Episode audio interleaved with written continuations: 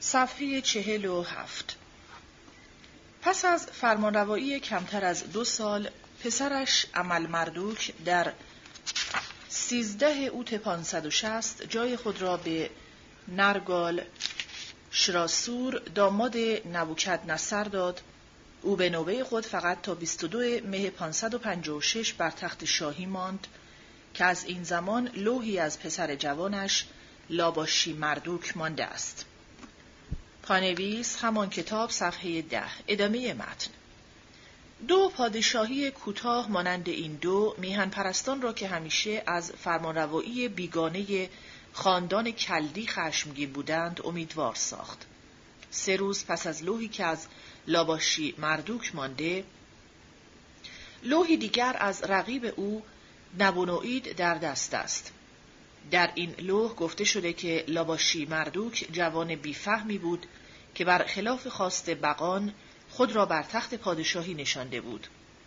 اشاره هایی به انقلابی در کاخ شده که نبونوید مقام خود را به آن مدیون است و از پشتیبانی بزرگان و سپاهیان سخن رفته ولی به راستی به فرمان مردوک خداوند او بود که نبونوید به خاوندی سرزمین برخاست.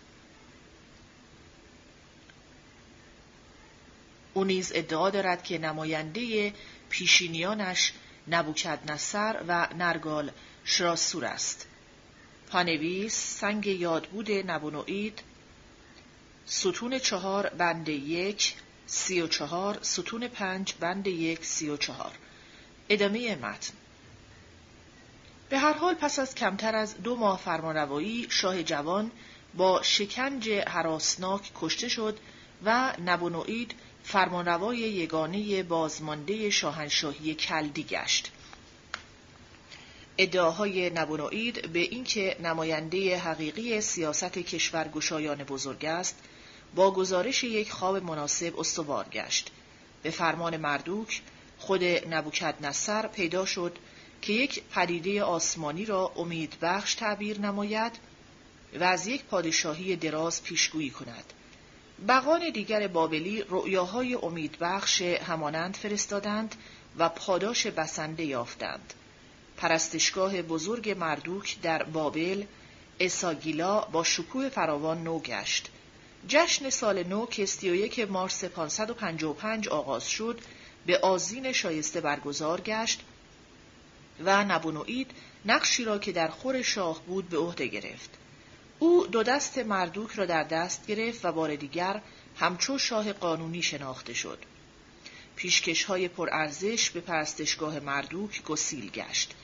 آنگاه نبونوید سراسر بابل را ره سپرد به ویژه شهرهای جنوبی را و سین بق اور، شمش بق لارساب و اشتار بق اروک هدیه های فراوان شاهانه دریافت نمودند.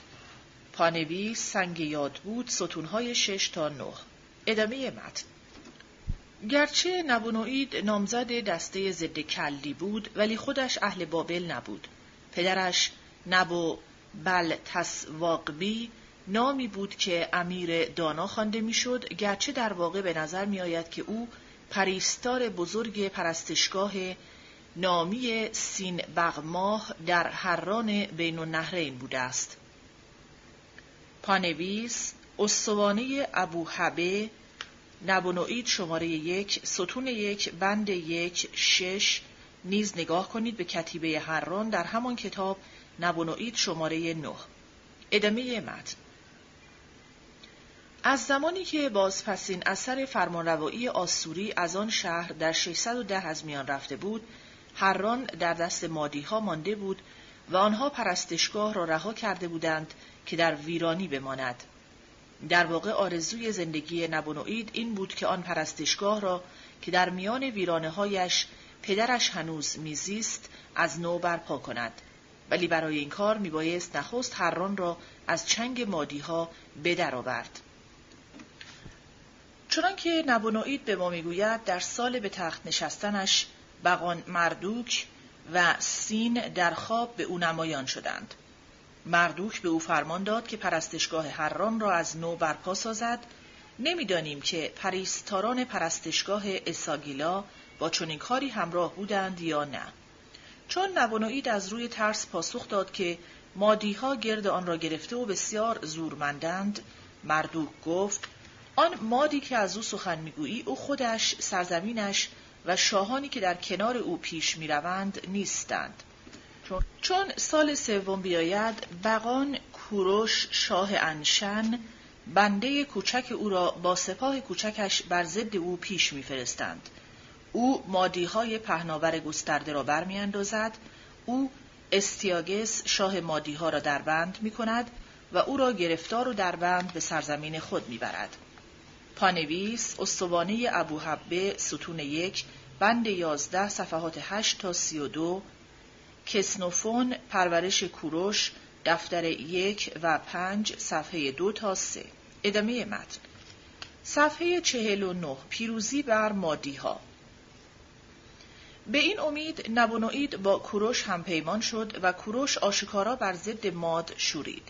برای انجام دادن سهم خود در این پیمان نبونوید بیدرنگ بر ضد شورشیان که در سرزمین زندگی می کردند که روزگاری در دست نبوکد نصر بود سپاهی گرد آورد.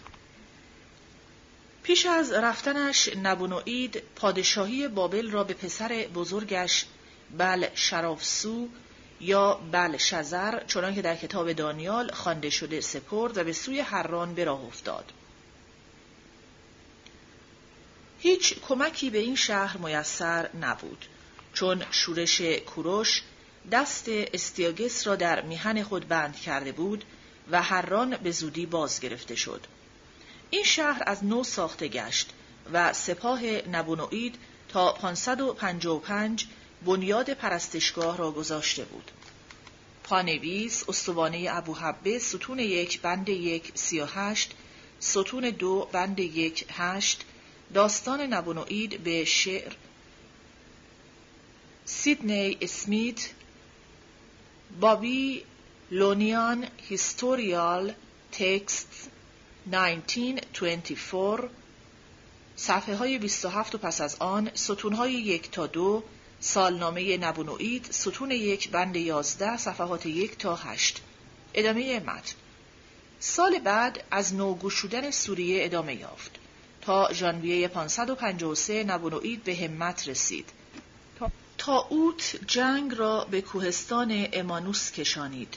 تا دسامبر شاه ادوم را کشته بود و سپاهیانش به غزه در مرز مصر رسیده بودند. پانوی سالنامه ستون یک بند یازده صفحات 9 تا 22 استوانه ابو حبه ستون یک بند یازده صفحات 38 تا 40 ادامه متن. اسیران ناخرسند یهودی از برافتادن بابل به دست مادیان جنگجو پیشگویی می کردند.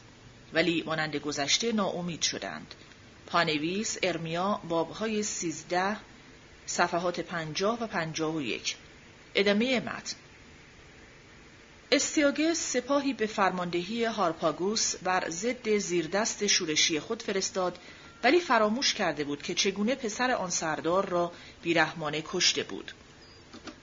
هارپاگوس فراموش نکرده بود و بیدرنگ زیر فرمان کوروش رفت و بیشتر سربازان خود را به همراه برد.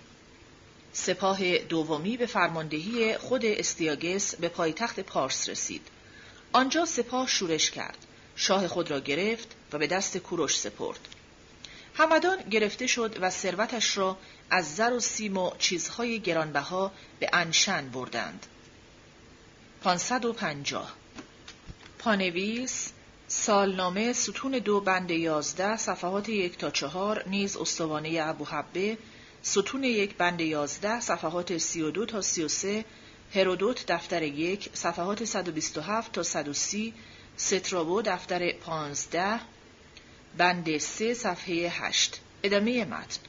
ماد استقلال خود را از دست داد و نخستین شهرستان شاهنشاهی پارس گشت. با این حال بستگی نزدیک میان پارسیان و مادیان هرگز فراموش نشد. همدان تاراج شده مانشگاه شاهانه طرف توجه ماند. مادیان را برابر با پارسیان گرامی می داشتند. کارهای بلند پایه به آنها داده می‌شد و برای رهبری سپاهیان پارسی برگزیده می شدند. بیگانگان معمولا از مادیان و پارسیان با هم سخن می گفتند. هر وقت که یکی از آن دو را به کار می بردند، آن مادی بود. با گشودن شاهنشاهی مادی، کوروش ادعاهای مادی را برای فرمانروایی بر آسور بین النهرین، سوریه، ارمنستان و کاپادوکیه به دست خود گرفت.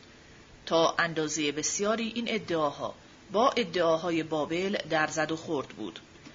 وقتی که هر دو طرف پیمان به هدف فوری خود رسیدند دلیل همپیمانی از میان رفت بر افتادن شاهنشاهی مادی موازنه دقیق نیرو را برهم زد و می‌شد انتظار داشت که جنگ میان کوروش و سه نیروی بازمانده لیدیه، بابل و مصر در پی آن بیاید. صفحه 51 آغاز فرو افتادن بابل هیچ رؤیایی از بقان ترک شده بابلی نبونوئید را از دگرگون شدن خطرناک موقعیت جهانی آگاه نساخت. با آهنگی که برای کشورگشایی های دیگر در غرب در سر داشت، ادوم را از سوی مرز بیابانیش ترک گفت و تا دل شبه جزیره عربستان پیش راند. به تمه در واحه مرکزیش تاخت برد و شاه آنجا را کشت. به دلیل شگفتآوری نبونوئید در آنجا کاخی مانند کاخ بابل ساخت و در آنجا نشیمن کرد. پانویس داستان نبونوئید به شعر ستون دو بند یازده صفحه 22 و پس از آن ادامه مد در سندهای سوداگری از سالهای پس از آن از کاروانهای شطور که خوراک برای شاه به تمه می بردند سخن رفته است. در همین حال بلشزر در بابل پادشاهی را که پدرش به او سپرده بود انجام می‌داد. نامه ها و سندهای سوداگری بسیار به پسر شاه به عنوان بزرگترین دارنده قدرت اشاره می کنند. از سال هفتم پادشاه تا اقلا سال یازدهم او 549 تا 545 سالنامه هر سال مرتب چنین آغاز می شود. شاه در تمه بود. پسر شاه، بزرگان و سربازانش در اکد بودند. در ماه اول شاه بابل نیامد. نبو به بابل نیامد. بیل بیرون نرفت. از اساگیلا جشن سال نو گرفته نشد. پانوی سالنامه ستون دو بند یازده صفحات پنج تا بیست و پنج ادامه متن مردم بابل که از نمایش بزرگ سالیانه با فرصتهای پول درآوردنش محروم شده بودند طبعا خشمگین شدند پریستاران با نفوذ مردوک به کلی رنجیدند اینکه با خاوند بزرگ شهرشان این گونه با سردی و بیعتنائی رفتار می‌شد در حالی که بق ماه حران بیگانه را بیش از اندازه گرامی می داشتند از رنجش و خشم آنها نمیکاست. صفحه 52 گشودن لیدیه به دست پارسیان.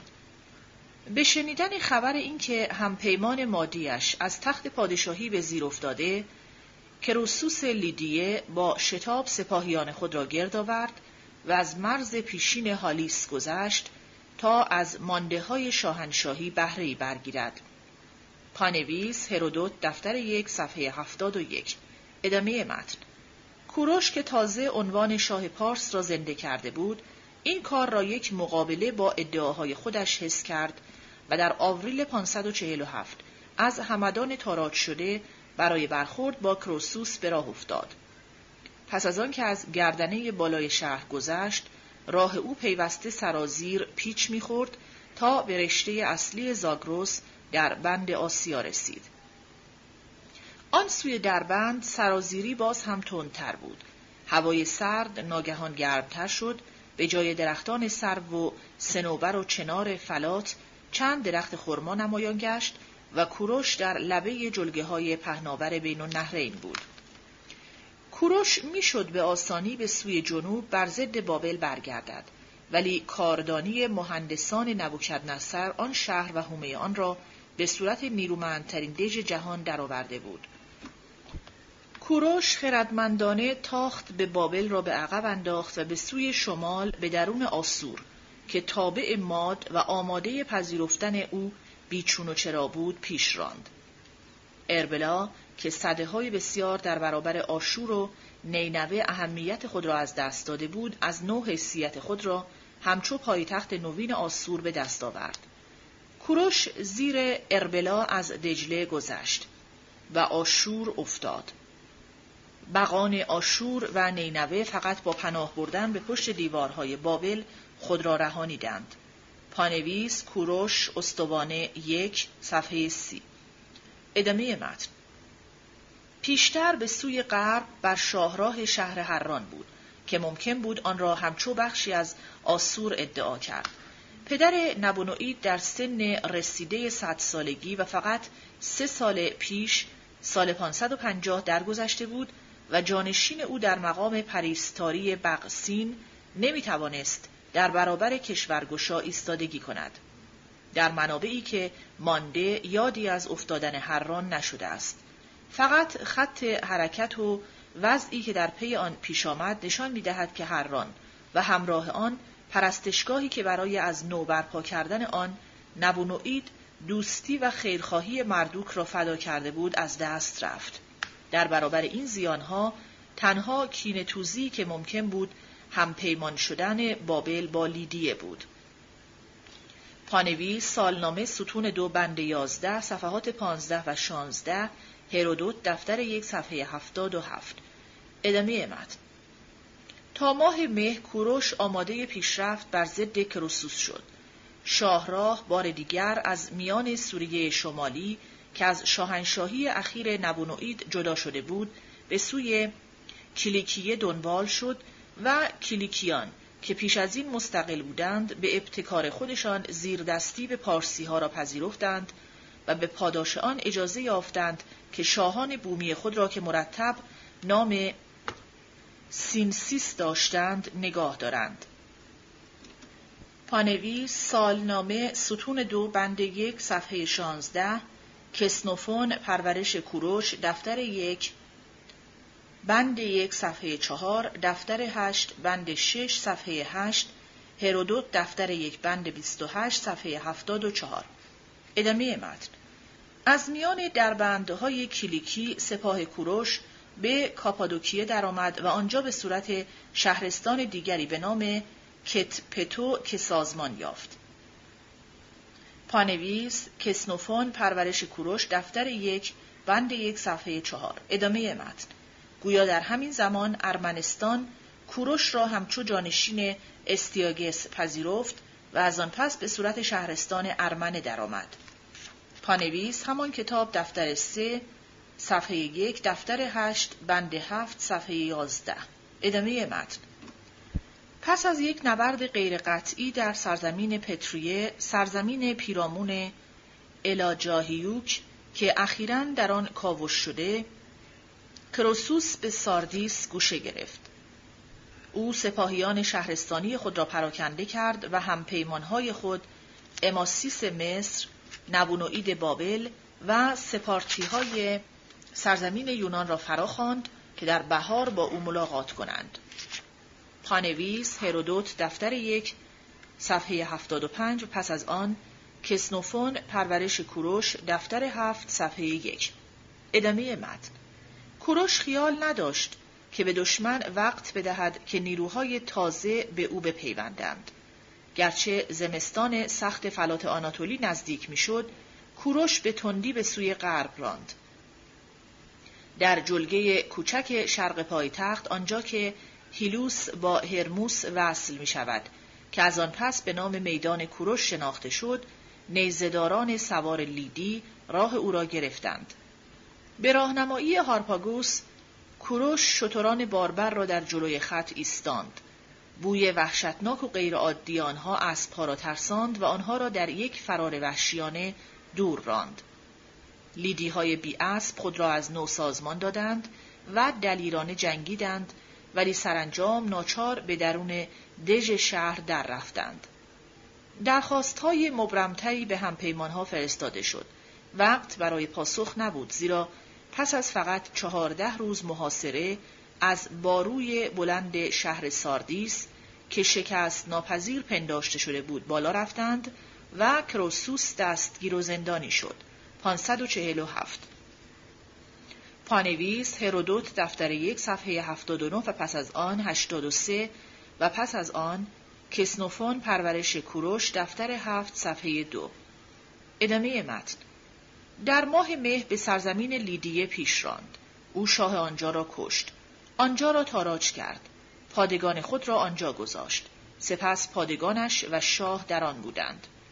پانویس سالنامه نبونوئید ستون دو بند یازده صفحات شانزده تا هجده. ادامه متن. چون این بود گزارش رسمی که کوروش داده است. در واقع کروسوس از یک رسم شرقی پیروی نمود و خود را فدا کرد که از خاریهای معمولی که بر سر یک پادشاه اسیر پیش از کشته شدنش میآمد رهایی یابد. در نیم صده بعد میسون نگارگر اتیک روی گلدانی کروسوس را بر تخت روی توده از چوب کشیده در حالی که بنده آماده افروختن آن است. پادشاهان لیدی آپولون دلفی را بسیار گرامی می داشتند. آپولون برای کروسوس بخش دو پهلویی فرستاده بود که آشکارا او را به دام مرگ کشانیده بود. پانویس هرودوت دفتر یک صفحه 55 ادامه متن چون این لکهی بر حیثیت آپولون روانه بود و به زودی داستان راست سرنوشت کروسوس انتشار یافت. نخست پریستاران آپولونی اعلام کردند که خود بق پادشاه از تخت افتاده را به زندگی جاودان در سرزمین هیپربوریان افسانه‌ای به سوی شمال دور از هرگزندی برده است.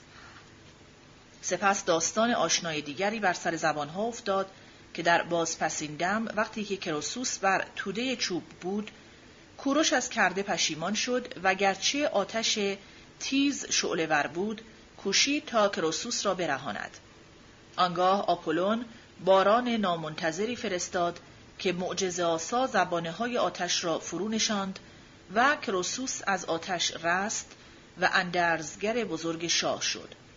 سرانجام هیپربوریان به صورت اقلانی درآمدند و کروسوس در باران نزدیک همدان نشیمن یافت.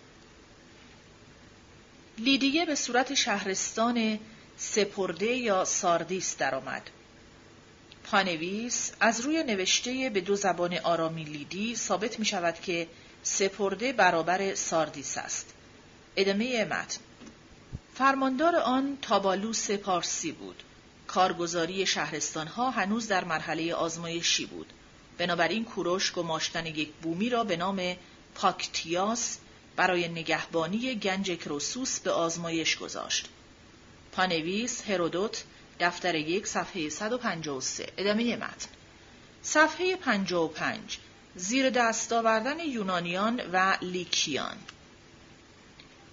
این سال 547 نیز سال نخستین تماس میان پارسیان و یونانیان است. هیچ یک از این دو مردم اهمیت پر سرنوشت این تماس را نشناختند. برای یونانیان پارس فقط یک پادشاهی دیگر بربری بود که از داد و ستد آن بازرگانانش می توانستند بهره بگیرند و اگر ناگزیر شدند شهر خدایی های نزدیکتر ممکن بود اسمن به آن وفادار بمانند.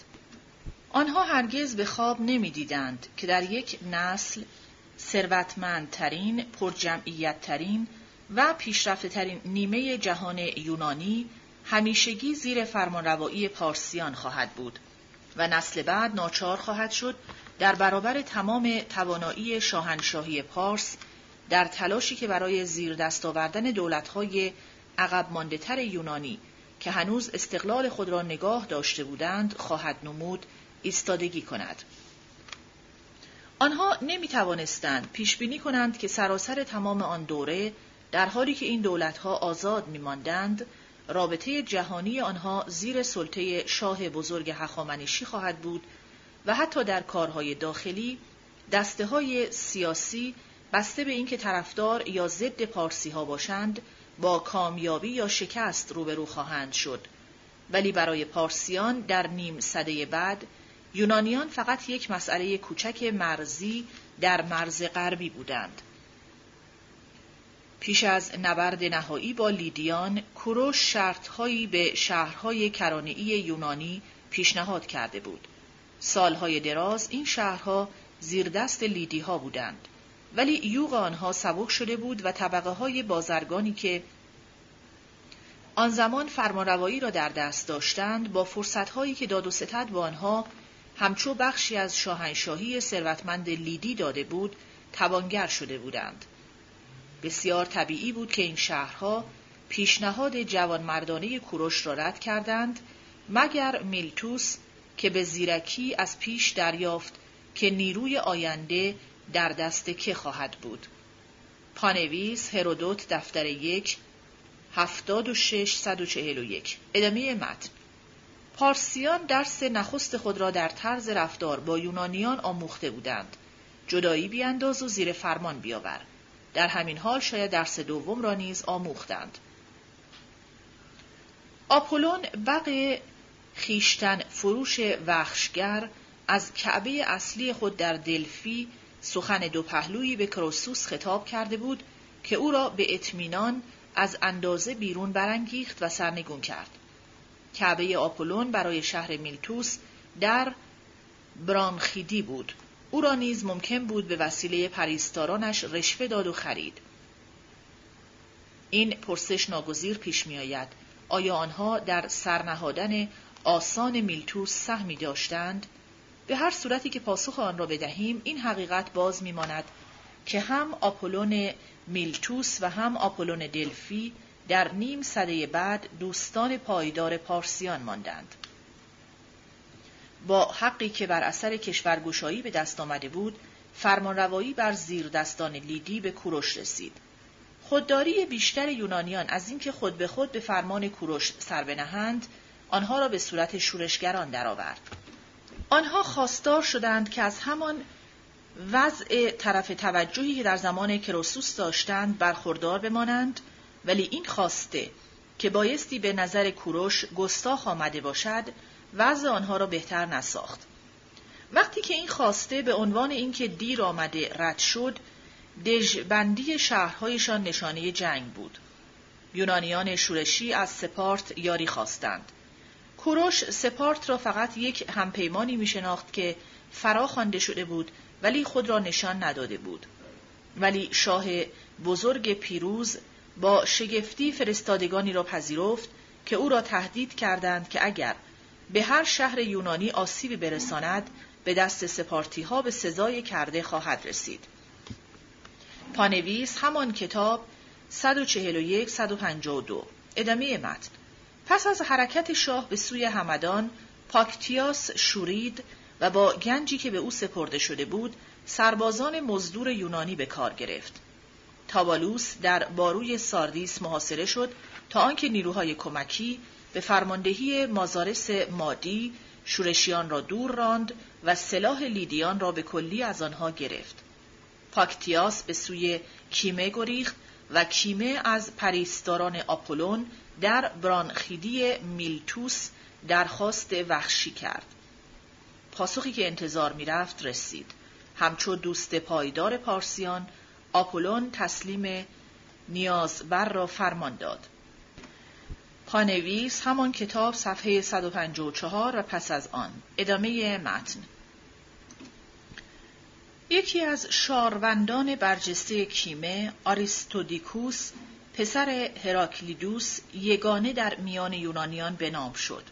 چون از پذیرفتن چنین بخشی که آشکارا قرزالود بود خودداری نمود. بار دیگر فرستادگان به دیدن آپولون در برانخیدی رفتند. آریستودیکوس همچو سخنگو پرسش را بازگو کرد و همان پاسخ را دریافت نمود. همان گونه که نقشه کشیده بود آریستودیکوس آنگاه همه مرغانی را که در پرستشگاه آشیانه داشتند دزدید. از میان حرم آوازی شنیده شد. ای بدکارترین مردمان چگونه به چنین کاری دلیری می‌کنی؟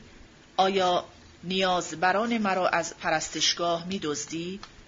آریستودیکوس بیدرنگ گفت ای خداوند تو چگونه می توانی به نیاز بران خود انسان یاری دهی در حالی که به کیمیان فرمان می دهی که نیاز برشان را به دست دشمن دهند نیش سخن او بایستی کارگر افتاده باشد چون پریستار با خشم پاسخ داد آری من چنین به شما فرمان می دهم تا شما برای بی آزرمیتان هرچه زودتر نابود شوید و دیگر هرگز برای پرسش وخش من درباره تسلیم نیاز بران نیایید.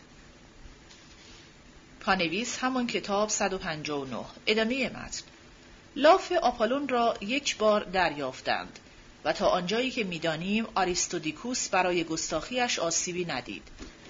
کیمه خرافاتی نبود ولی پاکتیاس نیازبر خطرناکی بود و از این رو صفحه 58 کیمه خرافاتی نبود ولی پاکتیاس نیازبر خطرناکی بود. و از این رو او را برای پناه به میتیلنه که امتر بود فرستادند. لسبوس جزیره بود. پارسیان هنوز ناوگانی نداشتند و پاکتیاس ممکن بود در امن بماند اگر مازارس به تهدید خود رشوه نیفزوده بود. مردم میتیلنه نزدیک بود پناهنده را بفروشند ولی کیمیان از این نقشه آگاه شدند و پاکتیاس را با کشتی به خیوس و به پرستشگاه آتنا نگهبان شهر که جای امنی پنداشته می‌شد بردند. خیوس که جزیره دیگری بود به همان اندازه از تهدید در امن بود ولی نه از رشوه و این داستان اندوهناک با تسلیم پاکتیاس در عوض اترنئوس در قاره پایان یافت. پارسیان درس دیگری آموخته بودند. یونانیان را می‌شد به آسانی خرید. پیداست که گام بعدی زیر دست آوردن آن یونانی های بود که از سرنهادن خودداری کرده بودند. آنها دلیرانه ایستادگی کردند ولی هر یک برای خودش و یک به یک گرفته شدند.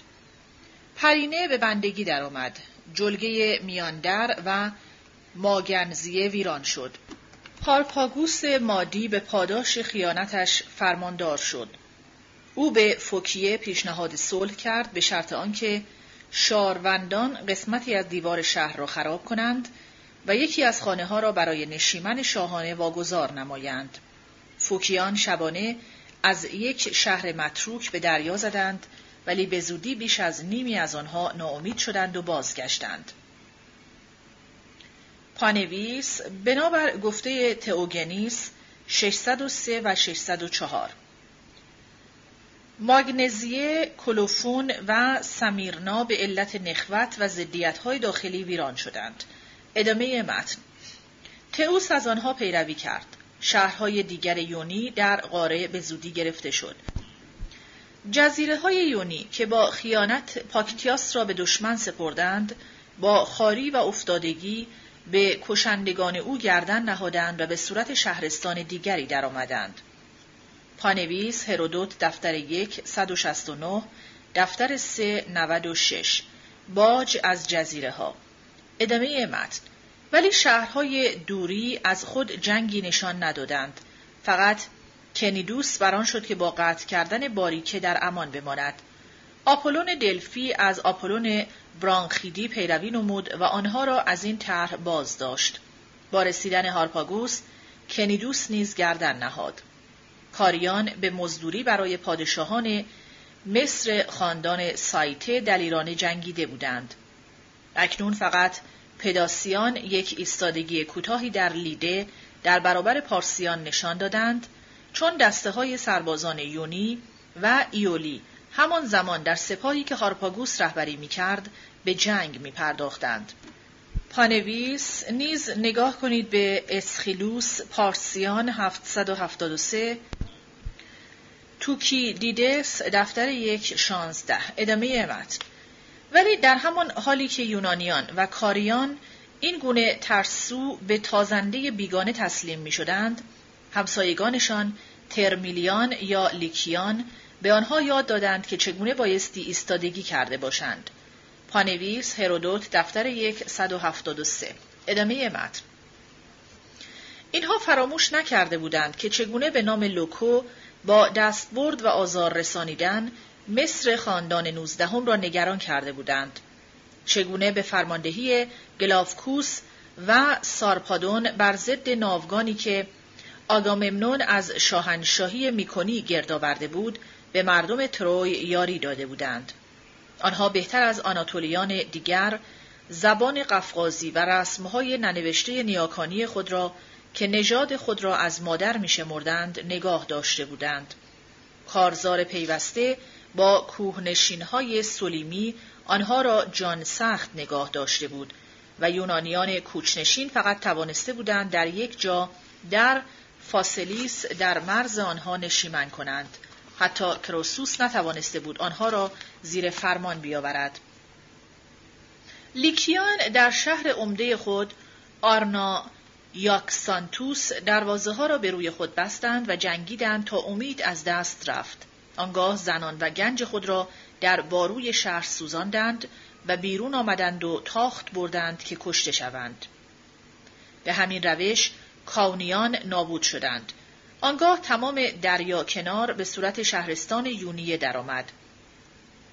ولی آن یک شهرستان حقیقی نبود چون فرمانداری از خود نداشت و زیردست فرماندار ساردیس بود. برعکس یونانیان کنار هلسپنت زیردست فرماندار میتروباتس بودند که از داسکلیوم در کرانه جنوبی پروپونتوس بر فریجیه هل سپنتی یا دریاییان فرمانروایی می کرد. این پیشامد کوتاه چیزهای بسیاری درباره یونانیان به پارسیان آموخت. آنها یاد گرفتند که یونانیان تک تک جنگنده های بسیار خوبی بودند، چالاک و با سلاح خوب و شایسته اینکه آنها را در سپاه های پارسی درآورند. پارسیان نیز کشف کردند که شهرهای یونانی که به یکدیگر سخت رشک میورزند نمی توانستند به طور یگانه با هم کار کنند و دشوار نبود که دوستانی میان آنها یافت که خود را بفروشند. از چنین دوستانی آپولون بق وخشگر از همه با ارزشتر بود ولی کشف از همه بالاتر این بود که در خود این شهرها دستبندی طبقاتی بود. بیشتر این شهرهای خودمختار دیری بود که فرمانروایی پادشاهی را ترک گفته بودند و جای آن را یک فرمانروایی ارسی از آزادگان زمیندار گرفته بود. آنگاه نیروهای نوین اقتصادی یک طبقه از بزرگان پدید آورده و برجسته کرده بود که ثروت خود را از راه داد و ستد به دست آورده بودند. که چه بسا به دست فرمانروایان مستبد جایگزین طبقه کهن بزرگان نژادی شده بودند. در حالی که میهن پرستی آزادگان کهن بیشک تنگ و سخت بود مردم بازرگان قدر فرصتهای داد و ستد را که با رفتن درون یک شاهنشاهی پهناور میسر می‌شد میشناختند. آشکار بود که به نفع پارسیان خواهد بود که شهرهای یونانی را به دست این فرمانروایان مستبد بسپارند. صفحه 61 بابل در جوش. زیر فرمانروایی مستبدان دوست یونانیان مغلوب آرام ماندند در حالی که کوروش به تندی شاهنشاهی خود را میگسترد. حال که نبونوئید با کروسوس هم پیمان شده بود کوروش می توانست آشکارا به تراشیدن از سرزمین بابل ادامه دهد. پس از بازگشت از ساردیس باید انتظار داشته باشیم که کوروش قسمتهای مانده سوریه را که هنوز در دست سربازان نبونوئید بود بگیرد و شاید یک ابراز وفاداری از عربهای کنار مرز بخواهد. اگر با این عملیات تمه تهدید شده بود این یک دلیلی خواهد بود که چرا پس از 545 نبونوئید از نو در بابل پیدا شد. دلیل های خوب دیگری نیز بود. بابل در پادشاهی نبوکدنصر بسیار تمرکز یافته بود ولی در زمان فرمانروایی سست بلشزر روزافسون از هم پاشیده شده بود. فرمانروایی ناشایسته و رشوهگیری افسار گسیخته پیش می‌رفت. روستاییان ستم می‌دیدند و کشتزارهایشان از کشت افتاده بود. در 546 بابلی که روزگاری حاصلخیز بود با قحطی واقعی روبرو شده بود. در همین سال سرنوشتاور زیان حراسناک دیگری بر سر نبونوئید آمد. از نخستین سالهای فرمانرواییش خاندان کلدی باروی بلند شوش مهمترین شهر ایلام را امن در دست داشت یکی از برجسته‌ترین سرکردگان نبوکدنصر به نام گوبریاس یا گوبارو به فرمانداری گوتیوم نامی که بابلیان ایلام را به آن میخواندند گماشته شده بود. آنگاه او به طرفداری کوروش شورید و نبونوئید فقط توانست بقان شوش را با بردن آنها به بابل برهاند. در نه جوان 546 سپاهیان ایلامی به اکد در آمده بودند و به فرماندار وفادار اروک تاخت می بردند. پانوی سالنامه ستون دو بند یازده صفحات 21 و 22 داستان نبونوئید به شعر ستون چهار بند یک صفحه دو. کوروش استوانه بند یازده و سیزده صفحات سی و سی و یک. کسنوفون پرورش کوروش دفتر چهار صفحه شش دفتر پنج صفحه پنج. ادامه متن. صفحه 62 کشورگشایی های کوروش در شرق در همین حال کوروش خود توجهش را به سوی ایرانی های نیمه شرقی فلات به شمال و شرق کویر بزرگ مرکزی نمک که هنوز زیر فرمان نیامده بودند برگردانیده بود. ورکانه یا هیرکانی گرگان جنوب دریای گرگان بود. رشته کوه جنوبی آن که جلوی راه بادهای شمالی را می گرفت و آنها را وامی داشت باران ابرهای خود را چون سیل بردامنه بریزند و جلگه های باریک کرانه را در پای کوه بخیسانند این سرزمین را حاصلخیز ساخته بود. در جنوب شرقی گرگان زمین بلند پرسوح یا پارت بود. این دو به زیر فرمانروایی هیستاسپس وشتاسپ یا گشتاسپ یگانه شده بودند. گشتاسپ پسر آرشام خوشحال بود که عنوان کوچکتر کی یا شاه محلی را با عنوان فرماندار زیردست خیشاوند نیرومند خود عوض کند. در شرق پارت حریوه یا آریا که نام خود را از رودخانه آریوس یا هریرود می گرفت گسترده بود. پانویس نیز نگاه کنید به کتیبه بهستان بند 6 ویدیودات یک بند 9 هرودوت 393 شهر هریوی سوسیا در مرز پارت. هیسیا شهر شاهانه پارتی ها تسمس توس امروزین پیشینه مشهد. ادامه متن. بر این رودخانه پایتخت حریو آرتو کوانا بود که نام باستانی را در نام امروزین هرات نگاه داشته است. پانویس هریرود امروزین. ادامه متن. جنوب حریو زرنگ یا درنگیانا بر کنار رودخانه آتیماندروس یا هیرمند بود. پانویس زرنکه داریوش بهستان بند شش تخت جمشید ه نقش رستم آ سه. زرنگه در متن بابلی. سرنگه هرودوت دفتر سه. 93 117 دفتر هفت شست و هفت. زرنگه زرنگیانه شهرستان. درنگینس درنگه داردانه زرنگ صده های میانه پایتخت آن فرادا بود ادامه متن آریا سپیان بر کنار اتیماندروس با فراهم کردن خوراک به کوروش کمک کردند و از آن پس از دادن باج آزاد گشتند و در شمار نیکی کنندگان به شاه درآمدند. شاخه آراخوتاس رودخانه آتیماندروس نامش را به هاوروتیش یا آراخوزیه داد که پایتخت آن به همان نام قندهار کنونی است. پانویس در نتیجه اشتباه کردن آنها با مردمان شمالی یک چشم نیم ای در هرودوت دفتر سه 116 دفتر چهار 13 و 14 و 27 در سترابو دفتر پانزده بند دو صفحه ده فقط به نام نیکی کنندگان خوانده شدند و هیتومنت ویدیودات یک چهارده هلمند امروزین. هروتی داریوش بهستان بند شش. آراخوتی سترابو دفتر ده بند هشت صفحه نه دفتر یازده بند ده صفحه یک. شهرستان پارتی آراخوزیه آراخوتوس. رودخانه ای که این شهرستان نامش را از آن گرفته ارقنداب کنونی است. شهر آراخوزیه نام امروزین قلعه گلزانی. ادامه متن.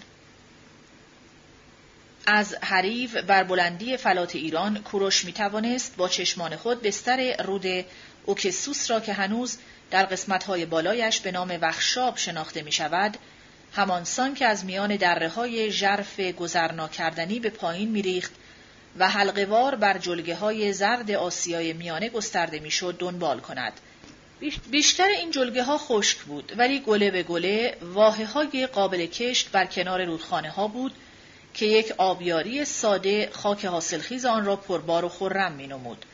در واحه های نزدیکتر به فلات ایرانیان در همان زمان نشیمن کرده بودند و کوروش بران شد که اینها را به شاهنشاهی گستران خود بیافزاید. در در پی رود اوکسوس کوروش به درون سوقد یا سوگودو سرزمین میان رودخانه های اوکسوس یا آمودریا و یاک سارتس یا سیر دریا سرازیر شد. پانویس سوگودو داریوش بهستان بند شش سوگدی ها هرودوت دفتر سه 93 سوقزه سرزمین گاو و گوسفند ویدیودات یک پنج سوغد در صده های میانه لسترنج در کتاب نامبرده صفحه های 460 پس از آن شهرستان سلوکید. سترابو دفتر دو هفتاد و سه بطلمیوس دفتر شش دوازده. ادامه متن پایتخت آن مرکنده پیشینی سمرقند زرین افسانه بود که در میان باغها و میوزارهایش خاطره تپه بزرگی که زیر آن بازمانده های نشیمن کنندگان اصلی آن سرزمین به خواب رفته بودند هنوز تا روزگار مسلمانان به یاد بود. در کنار آن نهر سوقد که نهر بزرگی بود ولی به زودی در ریگزار ناپدید می‌شد روان بود. پانویس مقدونیان آن را پلی تیمتس میخواندند. سترابو دفتر یازده یازده پنج. نیز نگاه کنید به Arr. Anab. IV پنج دو. زرفشان کنونی لسترنج در کتاب نامبردهش صفحه 460 ادامه متن. آمودریا خود در این نقطه آشفته و سرکش بود و نمی‌شد بر آن پل زد. بیشک کوروش با روش کهن با مشکهای باد شده از آن گذشت.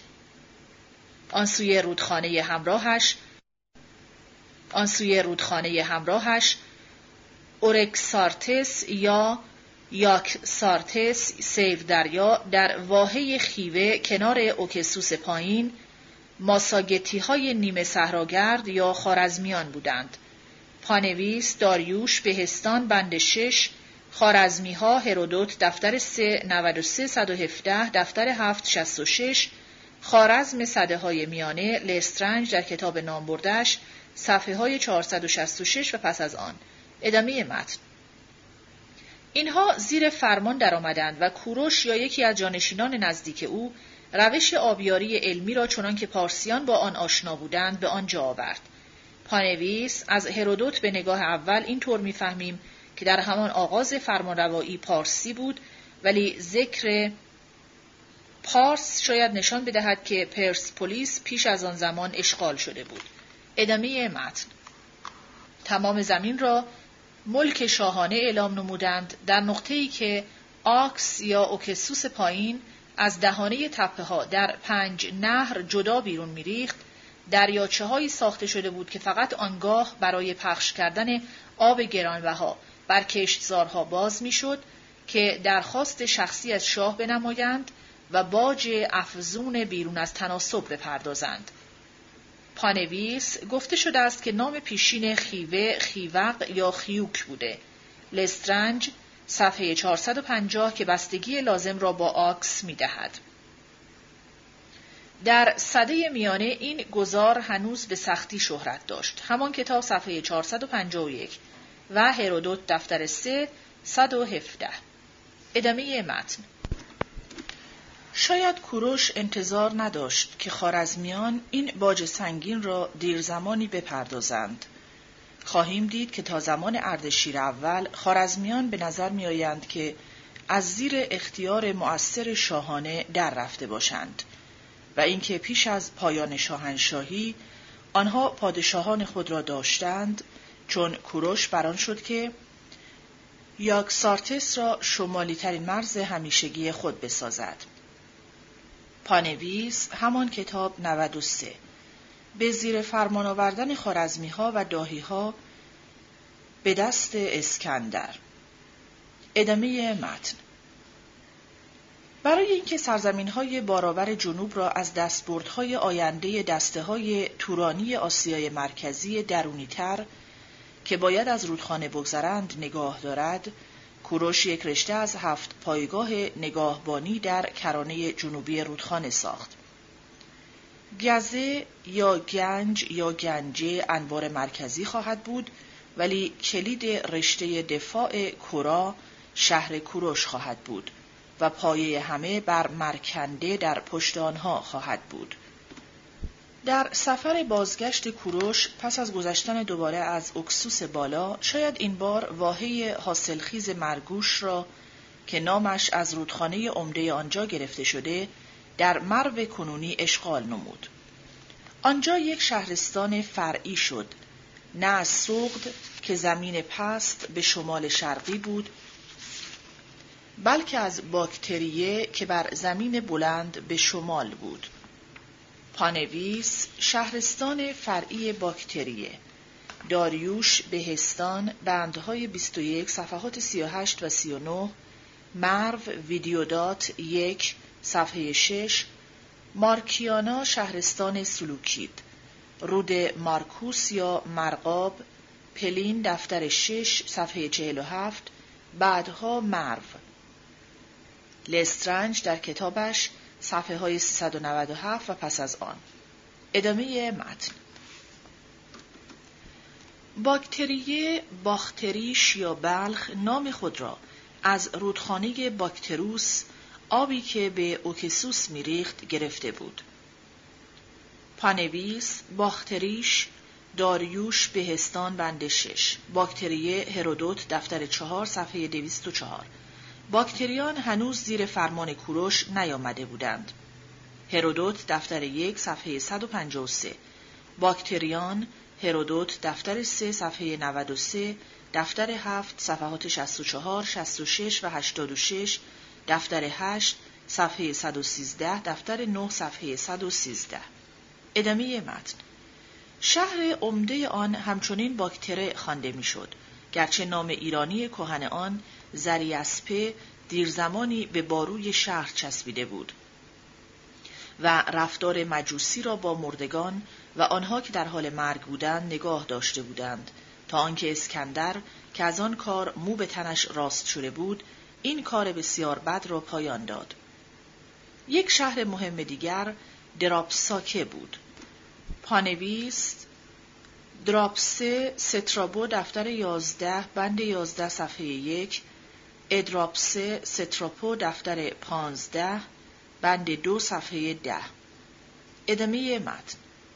از باکتریه شرقی ترین سرزمین حقیقی ایرانی کوروش به آن سوی رودخانه مرزی رود کوفن به سرزمین اموزادگانش هندیها نگاه انداخت. در آن زمان ایرانیان هنوز آن را به زبان خود پروپریسنه یعنی زمین آنور کوه میخواندند اگرچه بومیان آن را به نام گنداره می شناختند. پانویس کانداریتیس سترابو دفتر پانزده بند یک صفحه بیست و شش. ادامه متن.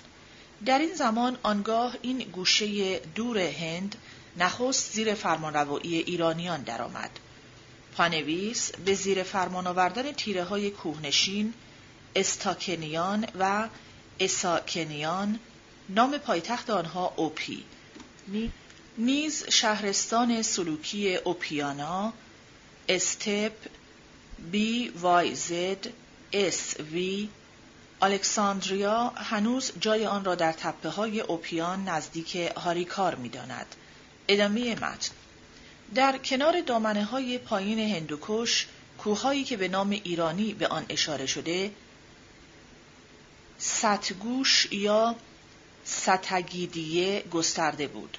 شمال آنها در پامیر سکاهومه ورگا یا ساکی امیرگی یعنی فراهم کنندگان نوشابه هوم مقدس بودند.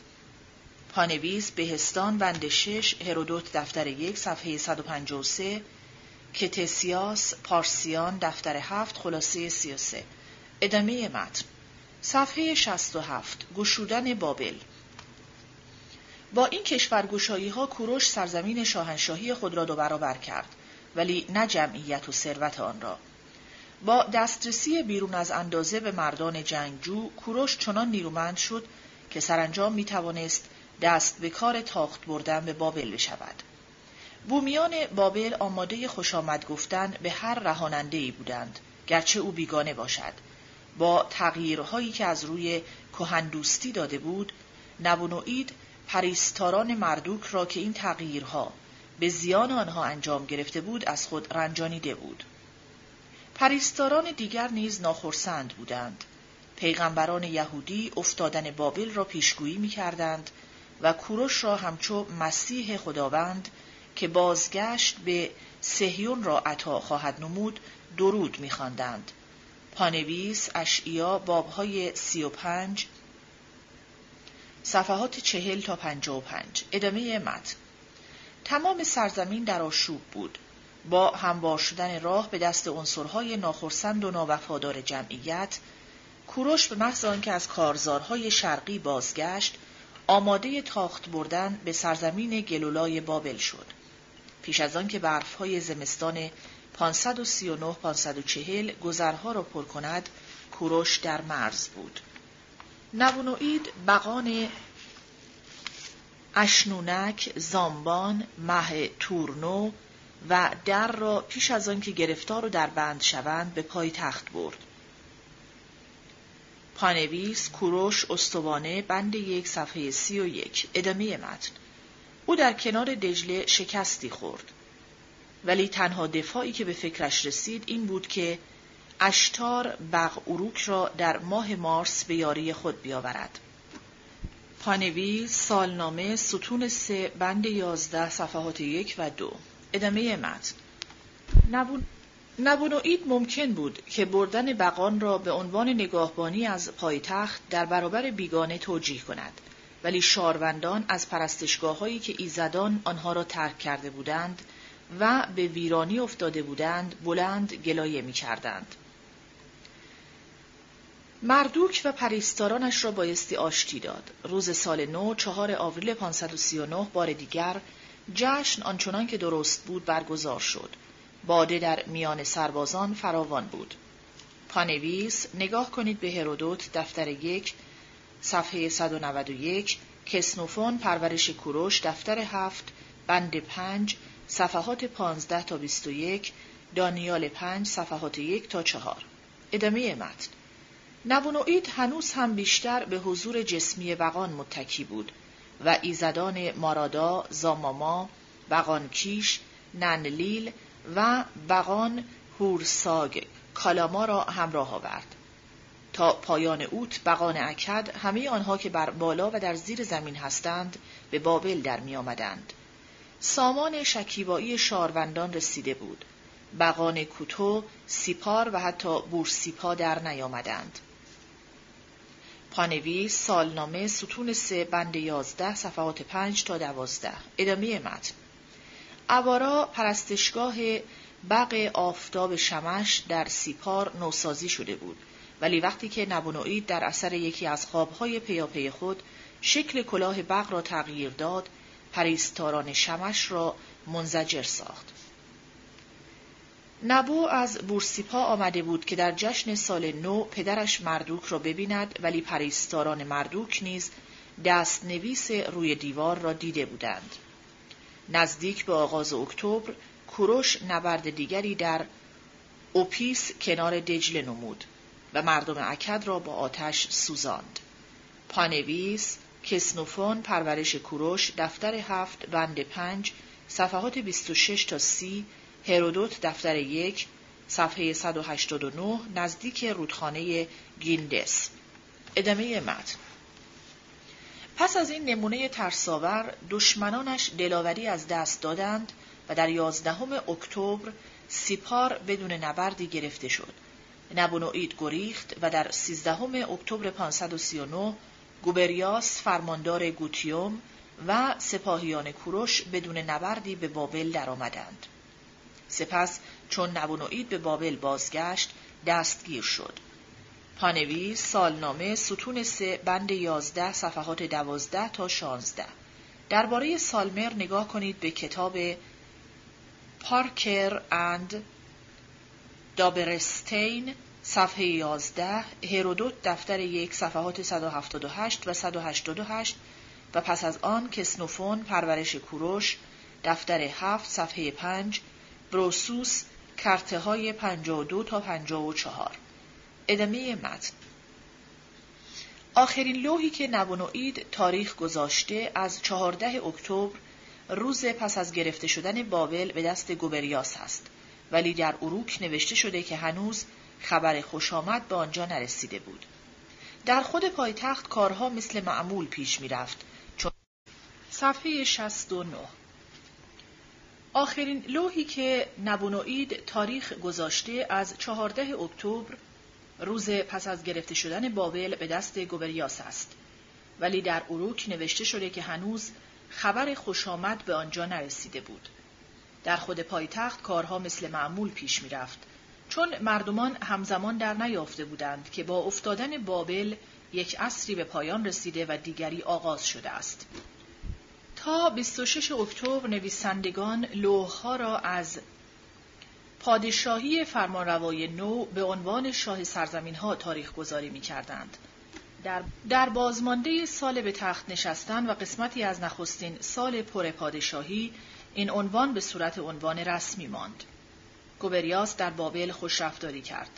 تا پایان اکتبر سپرهای گوتیوم گرد دروازه های اساگیلا را گرفته بودند.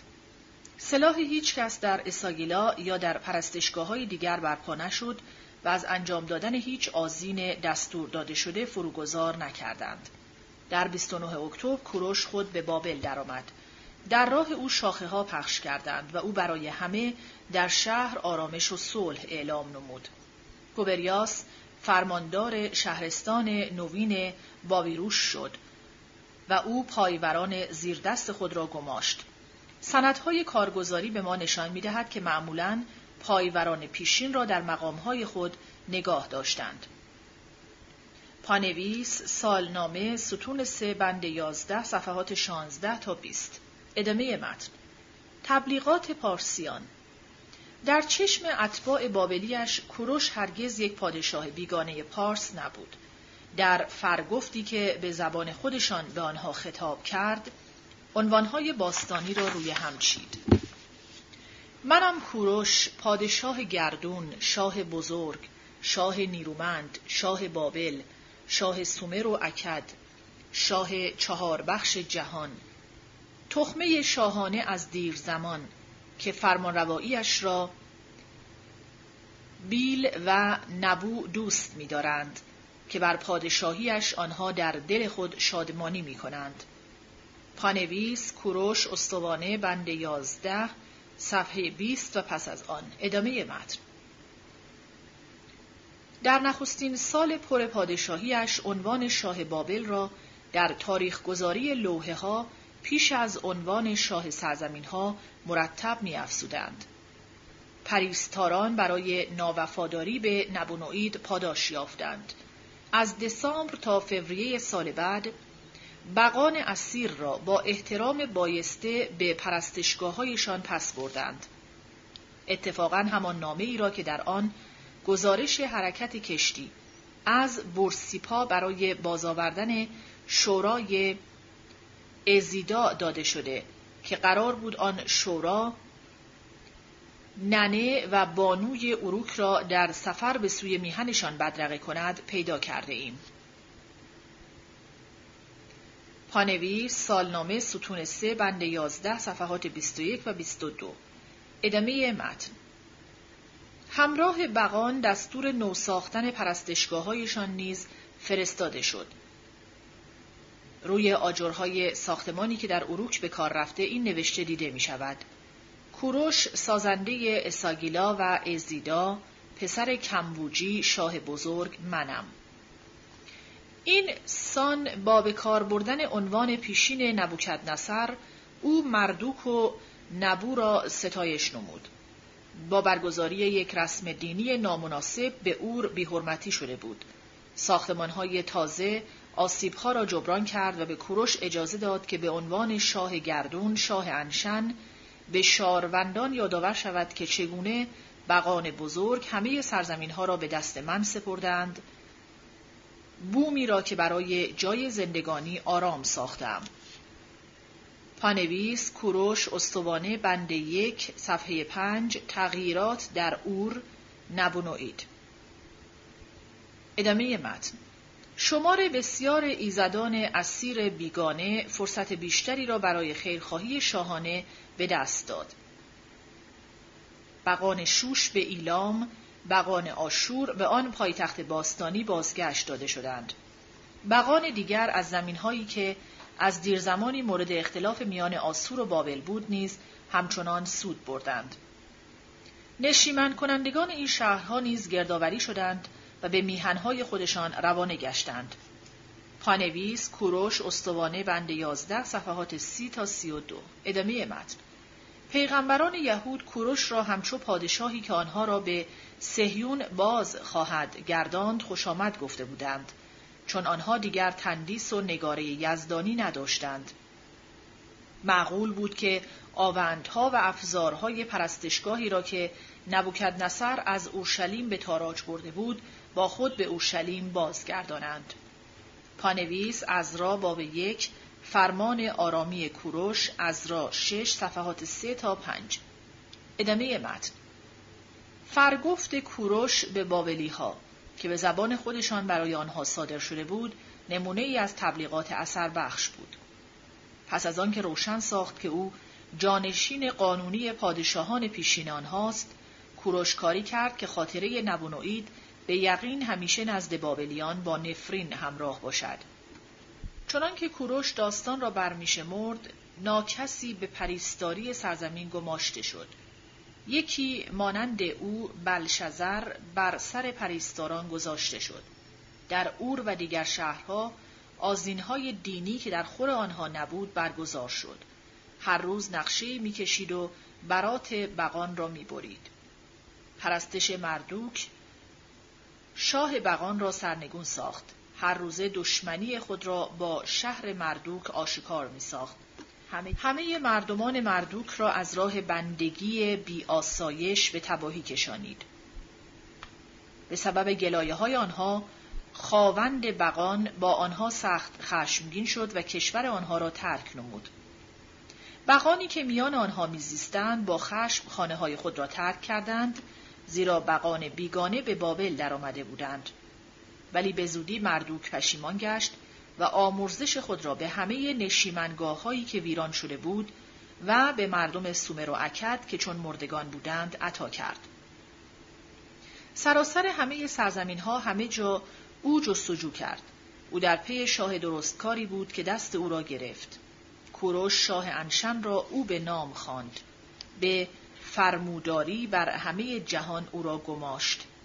زمین گوتو یعنی ایلام و همه مادیان را در پای او افکند. مردمان سرسیاه اصطلاح معمولی برای بابلی ها را با داد و درستکاری سرپرستی نمود. مردوک خاوند بزرگ نگاهبان مردمش به کارهای نیک او و دل راستکارش به شادی نظر افکند. به شهرش بابل مردوک او را روانه ساخت. او را فرمان داد که راه بابل در پیش گیرد و همچو دوست و همراه در کنار او می‌رفت. سربازان بیشمارش که شمار آنها را چون آبهای دریا نمی‌توان دانست در کنار او با سلاح پیش می‌رفتند. بی زد و خورد و نبرد او را گذاشت که به بابل درآید.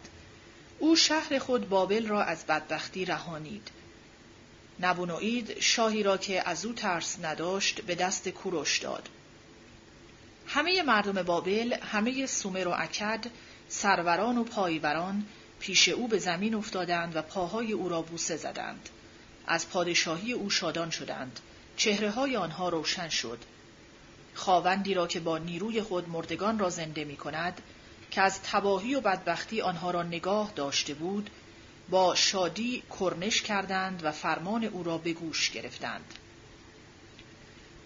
چون مهرگستر به بابل درآمدم به شادی و خوشی در کاخ شاهانه نشیمن گزیدم.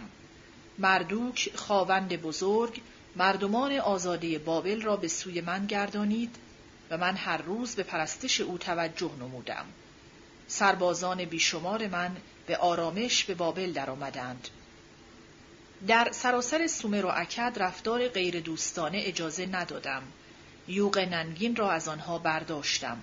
خانه های افتادهشان را از نو ساختم ویرانه ها را پاک کردم. مردوک خواوند بزرگ از کارهای نیکم شاد گشت و از روی مهر مرا آفرین داد.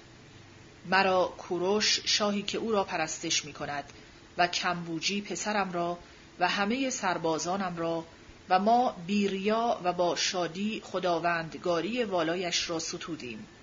همه پادشاهانی که در کاخهایشان در چهار سوی زمین زندگی می کنند از دریای بالا و پایین و همه شاهان کشور اموری که در چادرها زندگی می کنند یعنی عربها مرا پیشکش های سنگین آوردند و در بابل پای مرا بوسیدند. آنگاه کوروش می‌گوید که چگونه بقان اسیر را به جای خود برگردانید و با این آرزوی خداپرستانه گفتار خود را پایان می دهد. باشد که همه بقانی که به شهرهای خودشان برگردانیدم هر روز نزد بیل و نبو برای من زندگی دراز بخواهند و برای من سخن مهرامیز برانند و به مردوک خواوند من بگویند باشد که کوروش شاهی که تو را میپرستد و کمبوجی پسرش برکت یابند پانویز کوروش استوانه بند یازده صفحات 26 تا سی و 34 و 35 ادامه متن. این فرگفت برای مردمان با فرهنگ بود. برای بیفرهنگان نویسندگان داستانی به شعر نقض بابلی از پادشاهی نبونوئید فراهم آوردند که سالها پس از آن که این فرگفت فراموش گردد هنوز در گوشها زنگ آن شنیده شود. نبونوئید شاهی بسیار زشتکار بود. درست کاری در او نبود. ناتوانان را به شمشیر می‌زد. راه را بر بازرگانان میبست. روستاییان را از کشتزار محروم میساخت. هرگز از او فریاد شادی خرمن برنخواست. دستگاه آبیاری را متروک ساخت. جویهای کشتزارها را چنان که شاید نبست. چون آن جویها را می‌کند آنها را باز میگذاشت و آبهای گرانبها بر کشتزارها به هرز می‌رفت و آبادیها را ویران مینمود مردان سرشناس زندانی می‌شدند انجمن شاروندان آشفته میگشت روی آنها دگرگون شد آنها در میدانهای باز گردش نمی کردند. شهر شادی به خود نمی‌دید. دیوی نبونوید را گرفت. دیوی که پهلو را می‌گیرد. هیچ کس او را در سرزمین خودش ندید. در هران بیگانه او جای شرماوری به جای قدس ساخت و برای آن بتی ساخت که سین نامید. آن بت ماه بق آشنای بابلی نبود بلکه ماه گرفته بود. او به خیشتن گفت تا من این کار را انجام می دهم و این دوره سوگواری را بر ویرانی آن به پایان می‌برم جشن را نمی‌گیرم و جشن سال نو را میهلم که بگذرد پس از آنکه در سال سوم در شهر دیگری نبابل کار را به پایان رسانید او اردوگاه را به نخستین پسر خود سپرد او دست پسر بزرگ خود را گرفت و پادشاهی را به او سپرد و خود راه کشور دوری را پیش گرفت. سپاه را با خود سراسر همه زمین ها برد. سپاهیان اکد با او پیش رفتند و او به سوی همه آمورو رو آورد. سرکرده تمه را با شمشیر کشتند. همه نشیمن کنندگان شهر و زمینش را کشتار کرد. او آن شهر را نشیمنگاه خود ساخت و سپاه اکد با او بود. آن شهر را زیب داد. کاخی چون کاخ بابل ساختند. وقتی که جنگ با کوروش در گرفت او به دروغ از پیروزی لاف می‌زد. در سنگ یادبودش نوشت در پای من او خم خواهد شد. زمینهای او به دست من خواهد افتاد. دارایی او را به تاراج خواهم برد. اتباع خودش در انجمنگاه شهر برخواستند و در برابر او ایستادند. پادشاهشان گفته بود که کوروش نشانه های جای قلم نوشته میخی را بر لوحهای گلی نمی‌شناسد. شاید آنها گمان کردند که کوروش در واقع بی سواد بود ولی بقان خود رؤیایی خواهند فرستاد. تخمه زمین برخواهد رست. به نشان اینکه اوست که شاه است هلال بقان آنو و آنلیل بر سر او گذر داده خواهد شد. گرچه نبونوئید سرانجام در بازپسین سال پادشاهیش جشن سال نو را از نو برقرار نمود ولی او به درهم ریختن آزین و دگرگون ساختن رسم و دستور ادامه داد. او بر ضد فرمان یزدانی سخن گفت و کفر بر زبان راند. او به دستهای خود نمادهای یزدانی را از جایگاهش برکند و بر کاخ خود نشاخت. انسان او نشان داد که تا اندازه خود را بقی می‌داند. دو بیگانه را که به پایه بلندی گماشته بود زریا کارگزار پرستشگاه و ریموت بردید کننده در پیش او نماز بردند و فرمان شاه را گوش دادند و به انجام رسانیدند. آنگاه پیشانی خود را بر یکدیگر زدند و سوگندی یاد کردند. آنچه را که شاه بگوید فقط آن را می‌شناسیم. کوروش به بابل درآمد و به آنها آرامش فرا گفت. افسران شاه راه را به پرستشگاه بستند. کوروش برهی برای برات کشت. بخور خوشبو را برای برات بق افزایش داد. در پیشگاه بقان او رو به زمین به زانو درآمد. نیکی کردم در راه بقان در دل او نهاده شد. او دل خود را به ساختن داد و تبوک آجر را چنان که در آین بود بر سر خود برد. او دیوار شهر بابل را به پایان رسانید، دیواری که نبوکت نصر به نیاز دل خود ساخته بود. خندق را برای دیوار ایم گوربیل کند.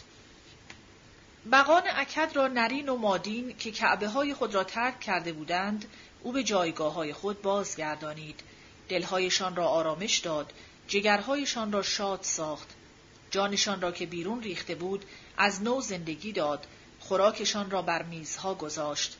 دیوارهای ویرانشان را فرو ریخت و قدسها را نو ساخت. نوشته های شاهانه و هدیه نامه های نبونوید را برداشتند و سوزانیدند. باد خاکستر آنها را پراگند. تندیس او را پایین انداختند و نامش را از قدسها پاک کردند.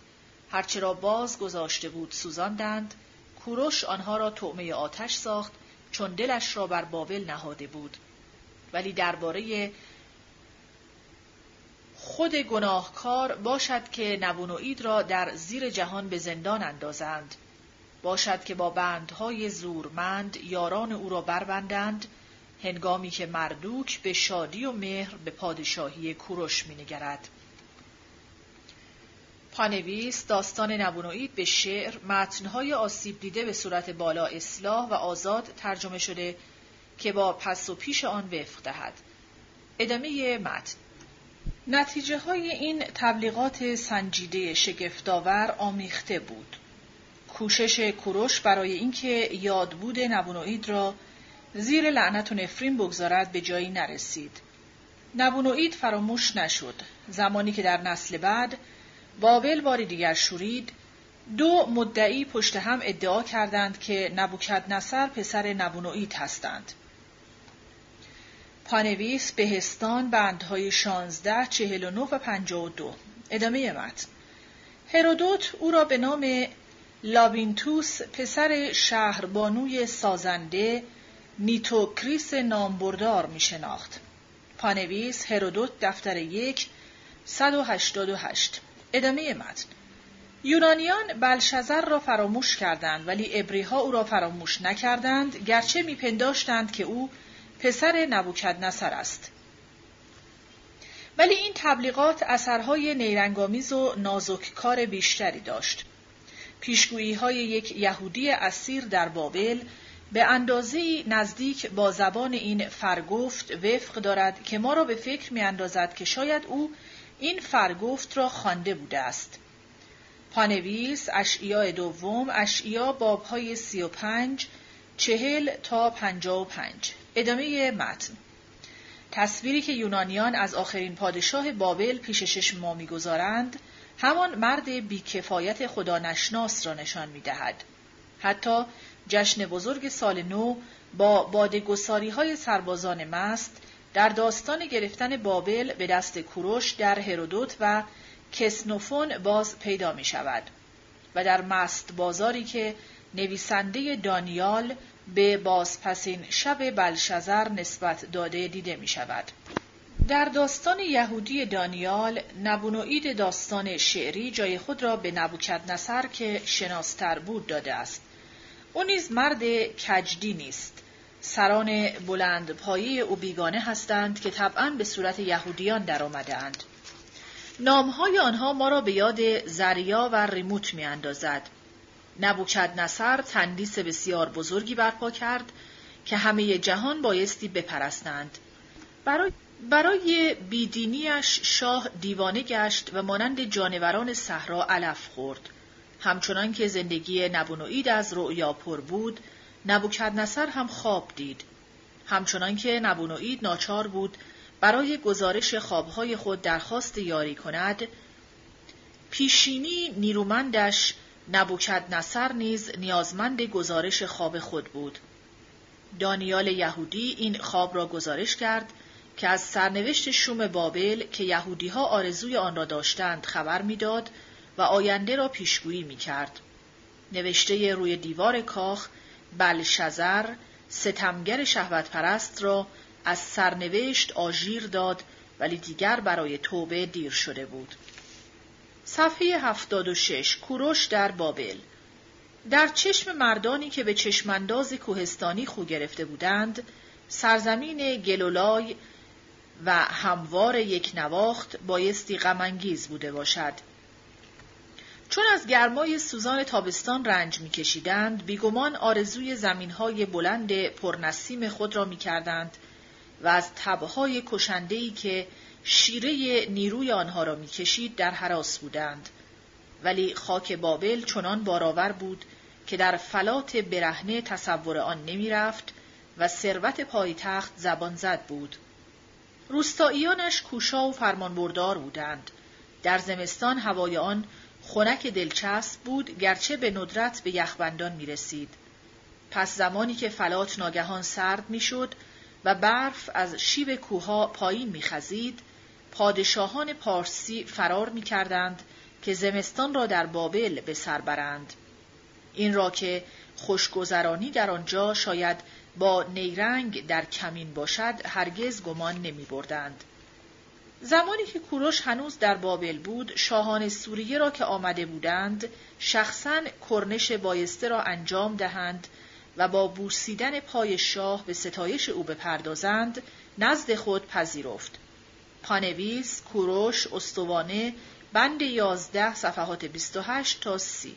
ادامه متن. در دست داشتن فینیقیه معنایش این بود که کوروش یک ناوگان جنگی دومی در اختیار داشت که از حیث شمار و کاردانی برابر با ناوگان جمع دولتهای یونانی بود ولی خیلی بیشتر طرف اطمینان و بنابراین بیشتر طرف توجه بود. از آن پس داد و ستدگران یونانی درون شاهنشاهی با سختترین رقابت از طرف امیران بازرگان که بر شهر خدایی هایی مانند شهر خدایی های خود یونانیان فرمانروایی می کردند و بسنده زیرک بودند که همواره سرچشمه حقیقی برومندی و کامیابی خود را در یاد داشته باشند روبرو شدند. در حالی که مدت کوتاهی کوشش شد که عربهای نبتی در یک شهرستانی به نام اربایه سازمان یابند سوریه، فینیقیه و فلسطین را به بابل پیوستند و به صورت یک شهرستان بزرگ درآمد. برای فرماندار گوبریاس این شهرستان رسما بابیروش بود. بومیان آن را به نام بابل و ابیرناری می شناختند که نام آسوری سرزمین ورارود بود. مقصودشان از رودخانه فرات بود. بر سراسر این استان پهناور بارآور گوبریاس تقریبا مانند یک پادشاه مستقل فرمانروایی می کرد. پانویس C. F. Olmsted, a Persian letter in Tachi Deeds. AGSL XLIX 1933 page 158 ادامه متن صفحه 77 از نوع ساختن پرستشگاه در اورشلیم کوروش در همدان پس از فلسطین مصر بود که پادشاهش آماسیس با کروسوس هم پیمان شده بود و بنابراین ممکن بود به زودی آماج تاخت و تاز قرار گیرد. کار تاخت و تاز در دره نیل با یک سر پل آن سوی بیابان در فلسطین بسیار آسانتر می‌شد. دژ ویران اورشلیم بر جاده مصر مسلط بود. طبقه های بالای آن را که طرفدار مصر بودند، نبوکد نصر به بابل برده بود که در آنجا همچو تبعید شدگان به سر می بردند و کامیاب و برومند شده بودند. پسر نبوکد نصر عمل مردوک کوشیده بود که آنها را به سوی خود جلب کند و با فکر اینکه پادشاه پیشین آنها یهویاکین را از نو به پادشاهی برگرداند سرگرم بود. پانویس کتاب دوم پادشاهان 25 صفحات 27 تا 30 ارمیا 52 صفحات 31 تا 34 ادامه متن. ولی پیش از آن که این نقشه به انجام رسد عمل مردوک مرد. تقریبا یقین است که به دست میهن پرستان کشته شد. از آن پس این یهودی های دور از میهن دشمن سخت حکومت ماندند. در ناامیدیشان پیغمبران آنها ویرانی بابل را به دست مادیان پیشگویی کردند. پانویس ارمیا بابهای 51 و 52 اشعیا باب 13 ادامه متن.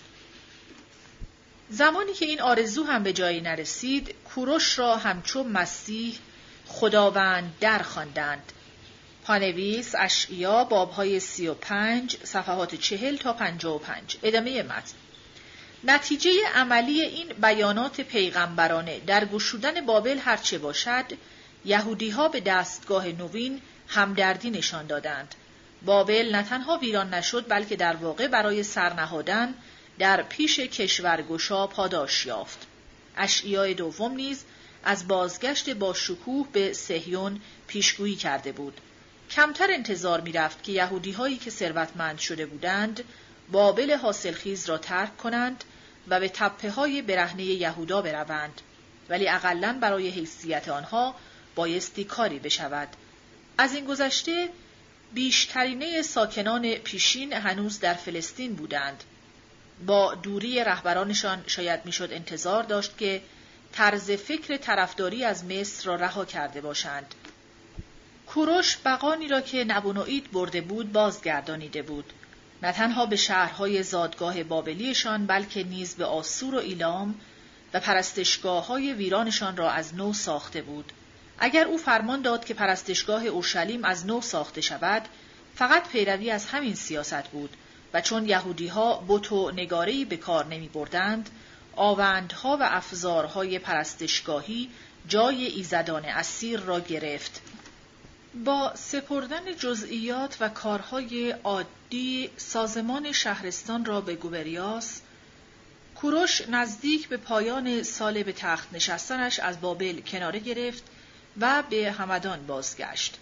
برای رابطه با شهرستانهای غربی آرامی همچو زبان رسمی دیوانی پارسیان پذیرفته شده بود.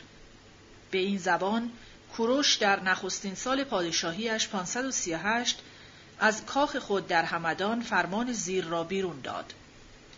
درباره خانه خدا که در اورشلیم است خانه ساخته شود جایی که در آن پیوسته قربانی های آتش برات می شود بلندیش نود پا و پهنایش نود پا باشد. با سه رج سنگ های بزرگ و یک رج چوب و هزینهش از خانه پادشاه داده شود. همچنین آوندها و افزارهای زرین و سیمین خانه خدا را که نبوکد نصر از خانه خدا برداشته و به بابل برده بود پس بدهند و بار دیگر آنها را به پرستشگاهی که در اورشلیم است باز برند هر یک را به جای خود و آنها را در خانه خدا بگذارید. پانویس از را شش صفحات سه تا پنج. ادامه متن. افزارها و آوندها را از پرستشگاه بابل که باید اساگیلا باشد برگرفتند و به فرماندار نوین یهودا سپردند.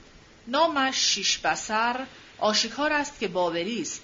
شاید شمش اپل اصور بوده ولی با داشتن نام بیگانه ممکن است چنانکه بعدها ادعا شد یک امیر یهودی بوده باشد.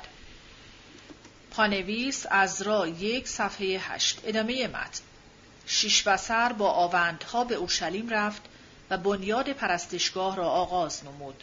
پانویس از را پنج صفحات سیزده تا شانزده. ادامه متن. پیشگویی های اشیاء دوم از یک حرکت دست جمعی به یک سهیون نوساخته با شکوه مانند پیشگویی های همانند از یک بابل ویران گشته به انجام نرسید. حتی یقین نداریم که کسی از متعصبان یهودی همراه شش بسر رفته باشد. یک نسل بعد هنوز ساکنان اورشلیم بقیه قوم و قوم زمین خوانده می شدن. صفحه هفتاد و نه حتی یقین نداریم که کسی از متعصبان یهودی همراه شش بسر رفته باشد. یک نسل بعد هنوز ساکنان اورشلیم بقیه قوم و قوم زمین خوانده می شدند. پانویس کتاب حجی یک صفحات دوازده چهارده کتاب دو صفحات دو و چهار نیز نگاه کنید به اومستد تاریخ فلسطین و سوریه 1931 صفحه های 541 و پس از آن که باید از روی شرح کنونی در بالا تصحیح شود. ادامه متن یک لوح بابلی غیر مستقیم نشان می دهد که یک سال بعد کوروش هنوز در همدان بود. در سپتامبر 537 تادانو نامی یک پوند و نیم سیم به سکه های نیم شکلی به ایتی مردوک بالاتو پسر نبو آه ایدینا وام می دهد که در نوامبر به نرخی که آن زمان در بابل رواج داشت با سی و نه قنتار شاخه های خشک خرما و یک شکل سیم و دوازده قا خرما باز پردازد. همان گواهان و همان نویسنده مکرر در سندهای همانند از بابل دیده می شوند. ولی این سند در شهر سرزمین اگاماتانو یعنی اکباتان نوشته شده است. ایتی مردوک بالاتو رئیس بزرگترین بانک بابل شرکت ایگیبی و پسران است. آشکار است که او و دوستانش به دربار رفتند یا شاه آنها را فراخوانده یا برای پیشنهادن درخواستی به آنجا رفتند. آنها برای هزینه ها مانند رشوهی که پایوران دربار خواستند به اندازه پول داده بودند که پیش از آن که بتوانند راه بازگشت به میهن پیش بگیرند نیاز به گرفتن وام داشتند. اینجا باید از کوروش جدا شویم زیرا ناگهان و بیخبر آگاهی ما به پایان می رسد. صفحه 81 فصل چهارم اردوگاه پارسیان سازمان شهرستانها کوروش پادشاه بزرگترین شاهنشاهی بود که تاریخ تا آن زمان به خود دیده بود. برای فرمانروایی بر این سرزمین پهناور او اصولا همان سازمانی را که نخست آسوریان ترتیب داده بودند پیش گرفت. آسوری ها کشورهایی را که میگوشودند به صورت شهرستان در می آوردند. هر شهرستان زیر فرمان فرمانداری با سازمان کامل از کارمندان زیر دست بود و همه آنها به وسیله رد و بدل کردن پیوسته فرمان و گزارش تماس نزدیک با حکومت مرکزی نگاه می داشتند. پانویس سی اف اومستد History of Assyria 1933 page 24 and 146 and 202 and 606 ادامه متن فرق عمده میان شهرستانهای آسوری و 20 شهرستانی که کوروش برقرار کرده بود در این بود که شهرستانهای پارسی جایگزین پادشاهی های مستقل بسیار بزرگتری بودند. هر شهرستان زیر فرمان شهربی بود که عنوان او شهربان یعنی نگاهبان شهر یا پادشاهی معنا می‌داد. پانویس فارسی باستان خش سره پاون مساوی پهلوی خشترپ مساوی فارسی شهربان. صورت شهرب در عربی و در زبانهای اروپایی ساتراپ ضبط شده است. چون صورت شهربان در فارسی امروزین معنای دیگری به خود گرفته به جای آن شهرب به کار برده شد. مترجم. ادامه متن. همچو جانشین یک پادشاه پیشین و فرمانروای یک سرزمین واقعا بزرگ و پهناور او در حقیقت خودش پادشاهی بود و دربار کوچکی گرد او را فرا گرفته بود. او نه فقط کارگزاری کشوری را به عهده داشت بلکه فرمانده سپاهیان شهرستان نیز بود. زمانی که شغل او ارسی شد نمی‌شد نسبت به تهدیدی که به حکومت مرکزی پیدا می‌شد بی‌اعتنا ماند در برابر این تهدید موانعی برقرار شد دبیر او گنجور او و سرکرده فرمانده پادگان در باروی هر پایتخت شهرستانی زیر فرمان سرراست شخص شاهنشاه بودند و یک راست به او گزارش می‌دادند. پانویس هرودوت دفتر 3 صفحه 128 دبیران هرودوت دفتر 7 صفحه 100 دفتر 8 صفحه 90 استر صفحه 3 و دوازده و هشت و نه. گنجور خزاندار یا رئیس دارایی فارسی باستان گنزبره. و کسنوفون پرورش کوروش دفتر هشت و شش باب سه. ادامه متن. باز هم رسیدگی موثرتری به وسیله چشم شاه یا گوش شاه یا پیک شاه که هر سال بازرسی دقیقی از هر شهرستان می کرد انجام می گرفت. صفحه 82 جایگاه پارس گرده.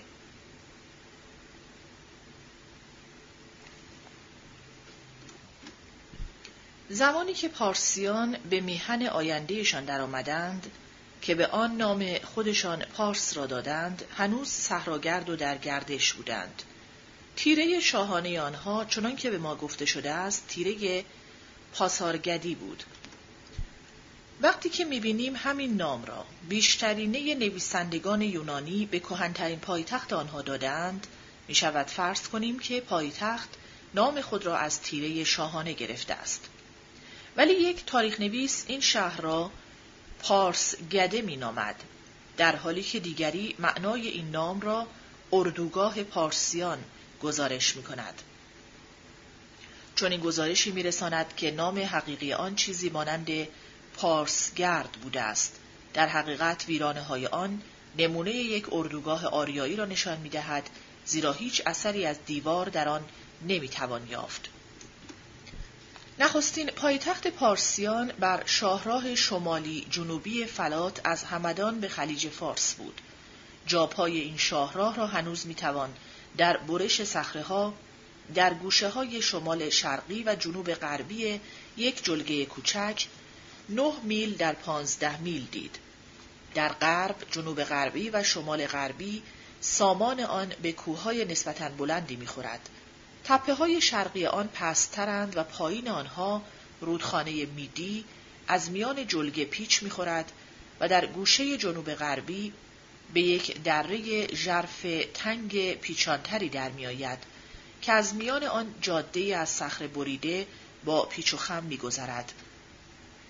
بلندی آن بسیار است بیش از 6300 پا بالای سطح دریا در زمستان از بادهای سخت استخوان یخ می کند و نیمی از سال خنکی هوا در بامداد زود حس می شود. برفهای زمستانی بر جلگه و کوها می افتد و به آب بهار و تابستان می افزاید. آبی که برای آبیاری خاک خوب آن سراسر فصل خشکی میان سال و تا هنگام خرمن بسیار لازم است. در گوشه های شمال غربی زیر تپه های بلندتر خانوارنشین اولی قرار داشت. امروز جایگاه آن فقط با توده های سفال خورده سرخفام که رنگ آنها نشان می دهد از روزگار هخامنشی است و با پایه ستونهای سنگی کوچک که باستانشناسان آنها را تقریبا از زمان کوروش می‌دانند مشخص است. ستونها نشان می دهد که خانه ها با طرح خاص معماری ایرانی ساخته شده است. پس می توانیم آنها را همچون ساختمان های چوبی با ستونهای چوبی روی پایه های سنگی در نظر مجسم کنیم که ستونها آسمانه های هموار ایوانها و شاید تیرهای زیر آسمانه شیروانی مانند ساختمان اصلی را نگاه می داشتند.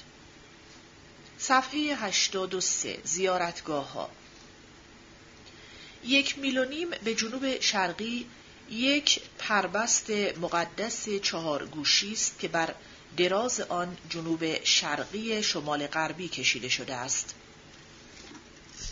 این پربست در فاصله کوتاهی آن ور یک نهر کوچکی به نام کوروش بود که از تپه های شمالی به جلگه در می آمد و به رودخانه میدی می ریخت. آب آن پاک و سرد از سرچشمهش در بلندی های صخره نزدیک دل ناهید را که خود از بلندی های همانند پایین میریخت شاد می نمود. نزدیک به کرانه چپ این نهر آخر این پربست دو آدریان در هوای آزاد بود که از سنگ آهک سفید روی پایه سنگ آهک سیاه ساخته شده و درون آنها توهی شده بود. آن یکی که به راست بود از تخت سنگی یک پارچه ساخته شده بود که بر آن تخت سنگ دیگری نهاده بودند که در آن هفت پله تراشیده بودند که به نوک آن می‌رفت و آن به نوبه خود سه پله بود و با گودی های جای پیاله پوشیده شده بود. دیگری که به چپ بود نیز از تخت سنگی یک پارچه ساخته شده بود که روی آن را با یک تخت سنگ یک پارچه بزرگ هموارتری پوشانده بودند. پس اینجا دو آدریان اصلی برای ایزدهای تیرئی، ناهید و اورمزد بود. بعدها یک زیارتگاه پرکارتری در گوشه جنوب غربی پربست برپا شد. بیشتر این ساختمان بیرون این پربست ساخته شده بود. همچنین سه ساختمان فرعی آن زیرا هسته صخره‌ای که جایگاه ساختمان از روی آن معین شده بود ناچار می ساخت که از میان پوزه جنوب غربی خط کمی کج گرفته شود و در نتیجه جهت ساختمان درست به سوی شرق در می آمد. پیرامون این مرکز صخره پشته خاکی سکو مانند دویست و چهل در صد و سی و سه پا ساخته شده بود که به تقلید یک برج پرستشگاه بابلی شش تخت روی هم بود ولی تمام بلندی آن شش تخت فقط بیست پا بود سه تخت پایین با دیوارهای سنگ آهک خشک کار شده حفظ می‌شد. پشت آنها با سنگ و کلوخ و خاک پر شده بود.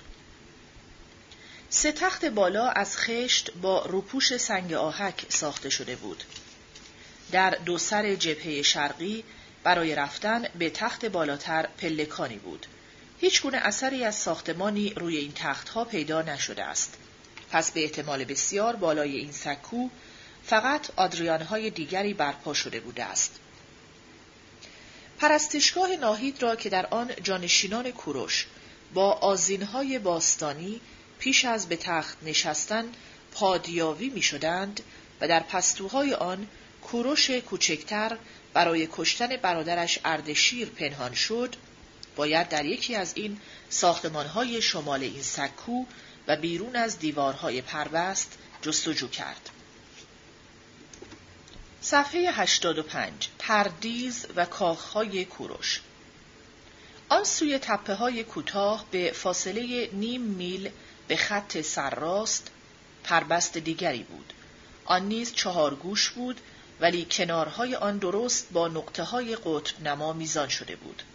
گرد آن دیوار خشتی به بلندی سیزده پا بر بنیاد سنگی کشیده شده بود. درون آن کاخها و ساختمانهای فرعی رو به جنوب غربی شمال شرقی ساخته شده بودند. جایگاه های جدا جدای آنها و نهرهای آب یک تالاب و بازمانده های سایبان هایی که در فضای آزادی پراکنده بودند که روزگاری بایستی پر از درخت بوده باشد نشان می دهد که کاخها در میان یک پردیز منظمی برپا شده بودند. در آیگاه عمده این پردیز در گوشه جنوبی آن بود که آنجا از میان دیوار پربست دروازه چهارگوش یادمانی بیرون آمده بود. آسمانه آن بر دو ردیف هر یک چهار ستون بزرگ صاف از سنگ آهک سفید برپا بود که بر پایه های گرد سنگ آهک سیاه ساده و تخت سنگ های بنیادی سفید قرار گرفته بود. گذرگاه ها در پهلوهای کوتاهترش بود که در آیگاه و در روگاه آن را گاوهای بالدار بسیار بزرگ می پاییدند. این گاوها از سنگ آهک سیاه خاکستری فام بر پایه های سیاه سنگین بزرگ بودند. جفتی که در دو کنار در روگاه پردیز بودند سر انسان داشتند. در هر کنار آن درهای بسیار کوچکی از اتاقهای کوچک باز می‌شد. اتاق شمالی دو ستونک جرزی چهارگوش از دیوار برآمده از سنگ آهک سفید داشت.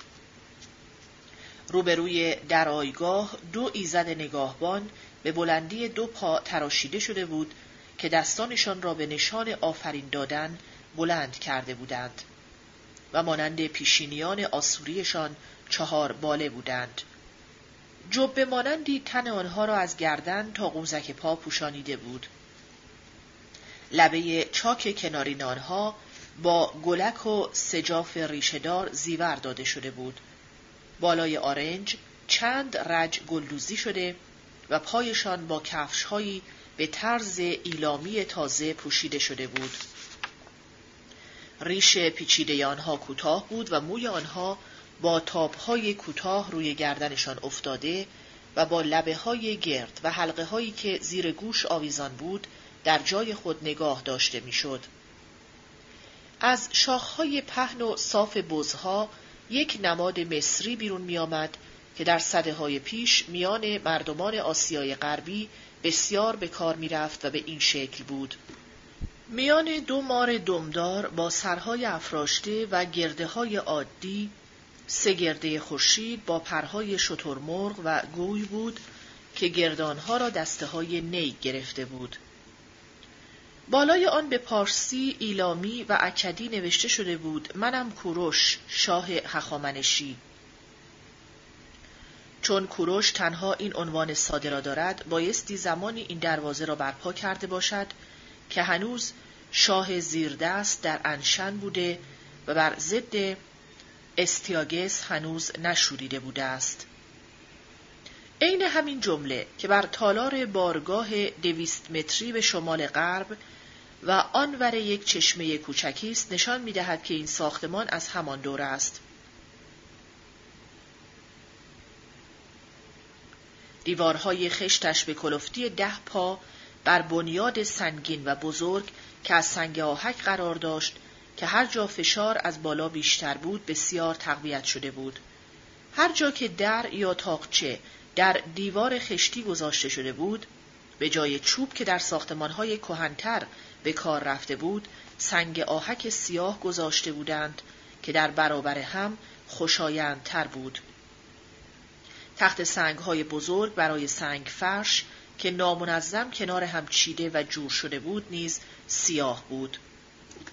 جلوی تالار بارگاه رو به جنوب غربی 187 پا کشیده شده بود. ایوان مرکزی کمی بیش از 100 پا را فرا گرفته بود. در بازمانده فضا دو گوشواره ساخته شده بود. ایوانها ایوانهای همانند دیوارهای کنارین را زیور می‌داد. ایوان پشت درازتر بود چون آنجا گوشواره نداشت. در دو کنار درگاه سنگ سیاه که از ساختمان به جلوگاه باز می‌شد بر روی زیر ستونهای چهار گوش سیاه دو رج هر یک از چهار ستون صاف سفید به بلندی بیست پا قرار داشت. بالای ستونها نیمه بالایین تالار پنجرهدار مرکزی سر برافراشته بود. بر دو پهلوی درگاه در پیش و در پشت که بازمانده ای از تخت سنگ های تراشیده راست ایستاده بود که در معماری خطی و آسوری با آن خوب آشنا هستیم صحنه همانندی بود. سپریستار پابرهنه و لباسهای تنگ تا قوزک پا پوشیده که گاوی را به قربانگاه میرانند. نقش های برجسته همانندی پهلوهای درگاه های کنارین را زیور می‌داد ولی موضوع آنها ایزدان نگاهبان بود که به طرز آسوری یا تماما به صورت انسان یا با سر و پنجه شاهین بر تنه انسان نموده شده بود. این ایزدان مانند فرزایندگان آسوریشان دو جفت بال و همان لباسهای کوتاه را در بر داشتند. درست درون درگاه در جلو بر دراز بارگاه بود که آسمانش با دو رج هر یک از چهار ستون نگاه داشته می‌شد. راهرو میان آنها به تاقچه های سنگ سیاه در دو انتها راه میافت. ستونها بسیار باریک بود چون با اینکه بلندی آنها به چهل پا می رسید گردا آنها فقط سه پا و نیم بود. پایه آنها سنگ گرد سیاه همواری بود که جزئی از تخت سنگ بنیادی بود. بر تنه های سفید ساده سرستونهایی یا اگر درست تر بگوییم تخت سنگ های خیزگاه تاق نهاده شده بود که روی دو حیوان را نشان می دهد که پشت به پشت یکدیگر خمیدند. در میان حیوانها اسب، گاو، شیر یا شیرهای شاخدار ترکیب شده که تاج پردار گاو آسوری با سر انسانی را بر سر دارند دیده می شود. بیتناسبی میان بلندی این ستونهای بسیار باریک و ستونکهای جرزی کوتاه و پهن نوشتهدار در گوشه های ایوانهای ستوندار روشن نشان می دهد که تالار بزرگ بارگاه از پنجره هایی که در بلندی قرار داده شده بود روشنی می گرفتند. صفحه های قاب شده چوبین از ورقه های زر پوشیده شده بود و در آفتاب می درخشید. چهارصد متر دیگر به درون پردیز کاخ دویست و پنجاه در صد و چهل پا قرار داشت. جلوی آن ایوانی با بیست ستون چوبی در دو ردیف به بلندی بیست پا بود. بر ستونک های سیغلی در دو سر آن نوشته کوروش که با آن آشنا هستیم کنده شده بود. در پشت ایوان کوتاهتر بود زیرا کاخ از این حیث بر گردان تالار بارگاه بود و دو اتاق گوشواره را در پشت ساختمان جای داده بود.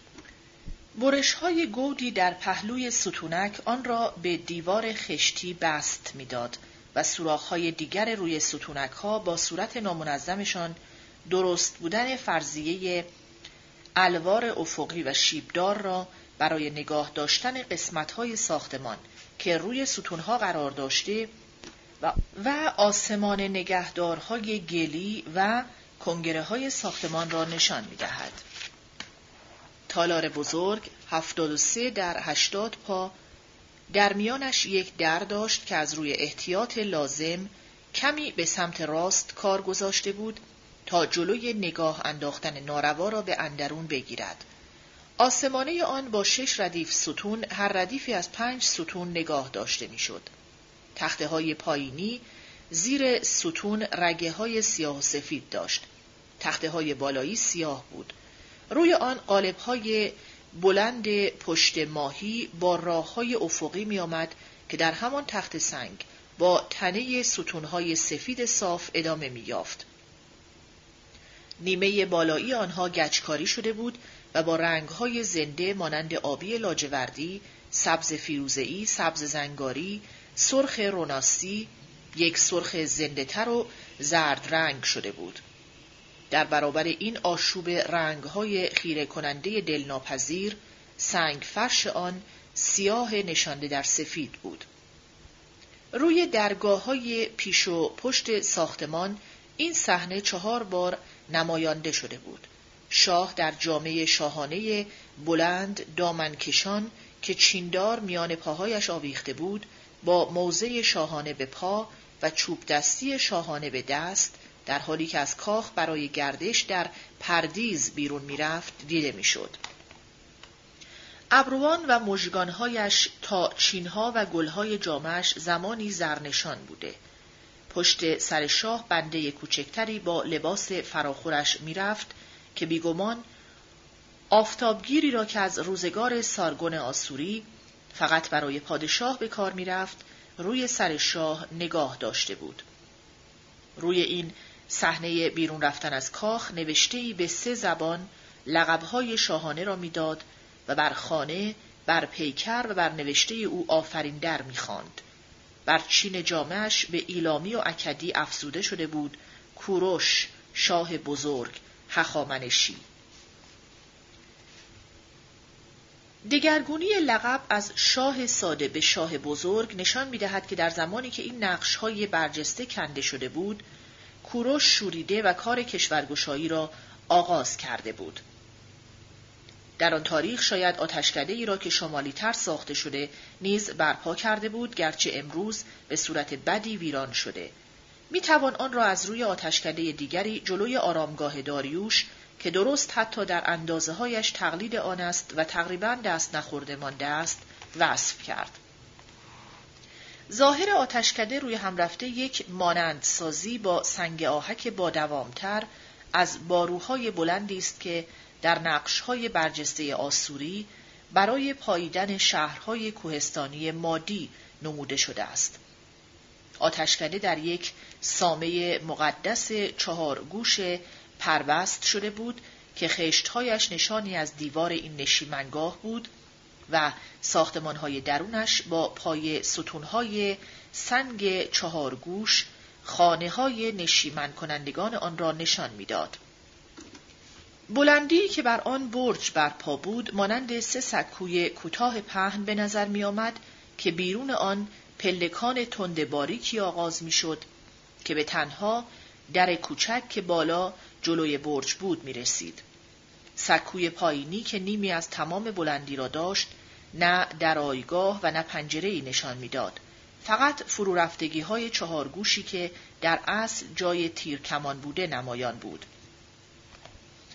در آن در سکوی دوم بوده که سنگ آهک سیاه زیر یک قالب ساده باز نماینده چوب آن است و آن به نوبه خود در زیر یک پنجره دروغین بوده که زمانی سوراخی برای نگاه انداختن به درون بوده است.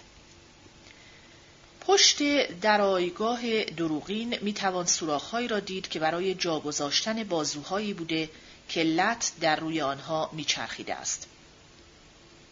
سه هر یک از دو پنجره دروغین و هر رج به اندازه های گوناگون با قاب های دوتایی از سنگ آهک تیره سه سکوی بالایی را نشان می‌داد. ستونک های جرزی عادی در گوشه ها آسمانه را نگاه می داشت. یک قرنیز دنداندار با سرهای بیرون جسته تیرهای سقف جور شده بود. تخته های پهن بزرگ با یک شیب هرمی کم که به پهنا گذاشته شده بود آسمانه را تشکیل می‌داد. پنجره ها و جای تیرکمان فقط به صورت زیوری در آمده بود زیرا آتش مقدسی که درون میسوخت بایستی از وزش ناگهانی پاییده شود و خود روشنی بسنده می‌داد. بر پیش آمدگی کوتاهی از تپهی در گوشه شمال شرقی جلگه و بر نگرنده بر جاده از صخره بریده شده ای که بر آن مادی های شکست خورده را که به سوی همدان روانه بودند نگریسته بود کوروش سکویی را برای یک ساختمان تازه که بر این گذرگاه رزمی دست یابد آغاز نمود. پانویس سترابو دفتر پانزده سه هشت. ادامه متن. بالای جاده جلوی سکو به درازای 775 پا بود و خود سکو به بلندی چهل پا. زمین بیرون سکو از جلو به سمت پشت تپه سربالا بود تا به سطح سکو می رسید و سکو در تپه گم می شد.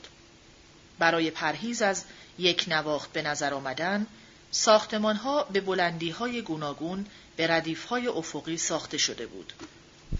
در گوشه ها سنگ ها سر و ته با دقت یکی در میان چیده شده بود و بیملات با بست های آهنی سرکج دم پرستوکی به یکدیگر چسبانیده شده بود.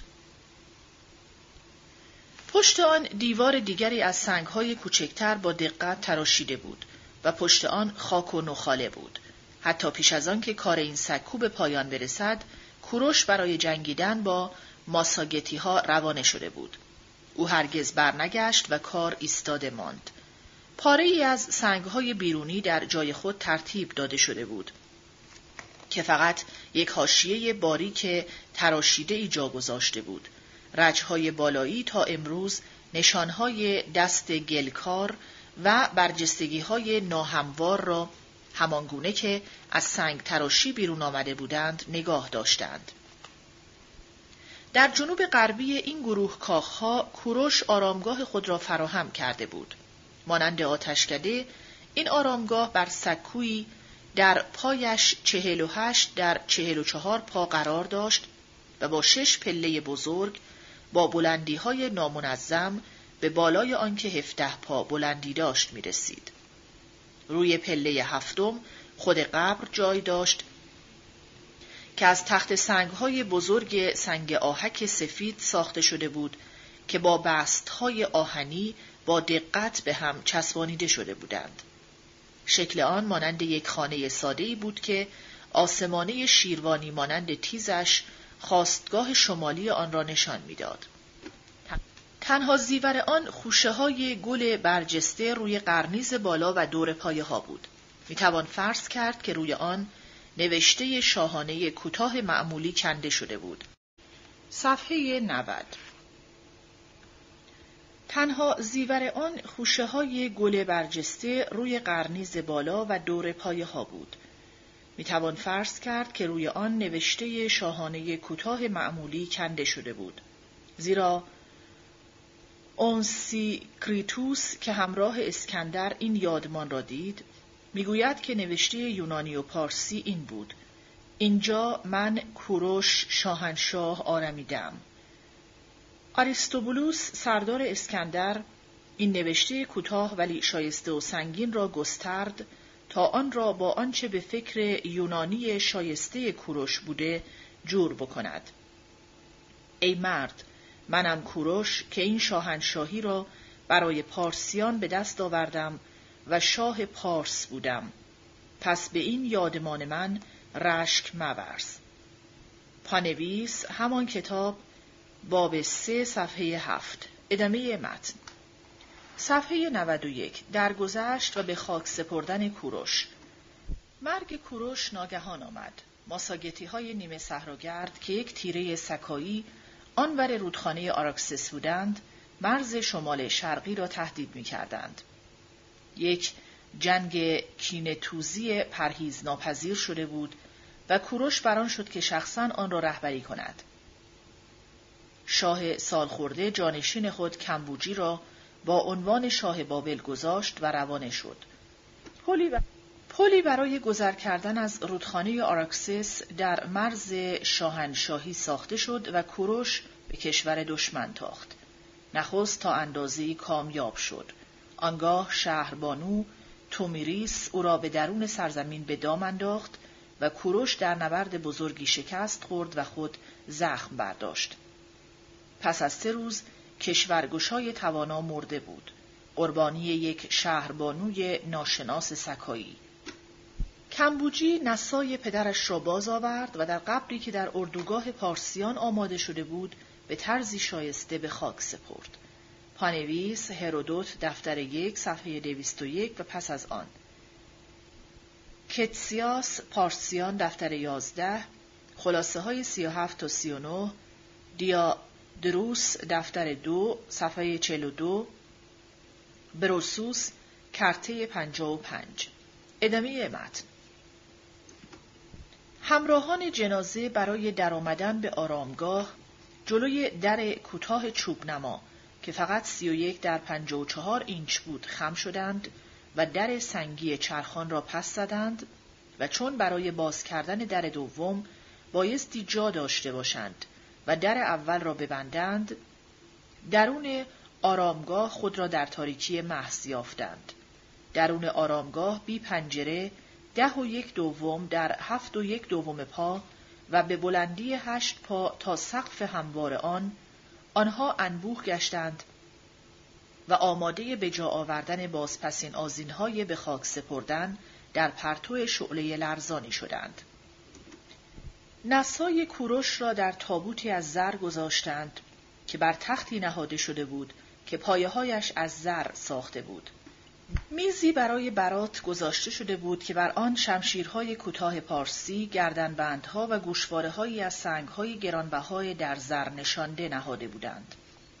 سندس و کتان دوخت بابل، تنبانهای مادی، جامعه آبی، ارغوانی و رنگهای دیگر، لباس کاوناکس و بافته های گل و دار بابلی همه را روی هم چیده بودند تا پادشاه درگذشته با شکوه شایسته و آین درست به جهان دیگر نیاکان آریاییش درآید.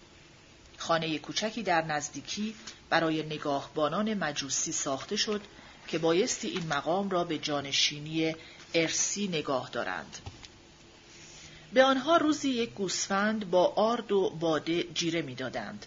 هر ماه نیز اسبی برای قربانی آریایی به این قهرمان به آنها داده می‌شد. گرداگرد آرامگاه را پردیز فرا گرفته بود و جویهایش چمنهای مرغزار و درختان از همه نوع را که روی آرامگاه باز پسین کوروش موج می‌زدند آبیاری می‌کرد. صفحه 92 اجزاء هنرهای زیبای پارسی جایگاه مهین شهر کوروش با آنکه به وضع بدی ویران شده یک فرهنگ ملی کاملا پرورده ای را نمایش می دهد. الهام شاید از راه شوش، از گاوهای بالدار و جنیهای آسوری، از نقشهای برجسته خطی بر سنگهای سیاه برپایی ایستاده، از کاخهای سکودار بابلی و آسوری یا از نمادهای دینی مصری آمده باشد. پارسیان نخستین مردمی نبودند که ستون به کار ببرند. با این همه جمع اینها در یک هنر نوینی در هم آمیخته شده که خواستگاه های آن را باید در جایگاه های هنوز کاوش نشده جستجو نمود. این هنر گرچه با جانشین بلافصلش در تخت جمشید که بهتر حفظ شده از بسیاری جهات فرق دارد ولی یک هنر کاملا پخته و رسیده است. از ویژگی های آن می توان به یاد داشتن نیای مستقیمش را در معماری شمالی با چوب که در آسمانه شیروانی مانند ایوانهای ستوندار و نقشه روی زمین آن بازمانده ذکر کرد. جایگزین کردن سنگ آهک سفید به جای دیوارهای اصلی خشتی و در برابر سنگ آهک سیاه که به جای چوب قابهای در و پنجره به کار برده شده و بسیار دلپذیر است، خاص این هنر است. چند تکه از پیکرتراشی که بازمانده است نشان می‌دهد که هنرمندانی که این نقش ها را تراشیدند می‌دانستند که این نقش ها بایستی تابع طرح معماری باشد. این هنرمندان نیز حس ایرانی را برای موزون بودن نشان می‌دهند چنانکه در تکرار هر صحنه ای چهار بار دیده می شود. دیگر از خصوصیات این هنر به کار بردن تخت سنگ های نقشدار بر پا ایستاده است که دیگر ملزوم طرح معماری نیست و پیکر تراشی آن برجسته نیست بلکه توی سطح پهلوی درگاه که به جای چهارچوب قاب به کار رفته فرو رفته است. پس پیکرها گرد شده نیستند بلکه هموارند و هرگز از خط سطح سنگ بیرون نمی آیند. آویختگی های چیندار تراش شدند که با این کار یونانیان اقلا تا یک سده دیگر آشنا نبودند.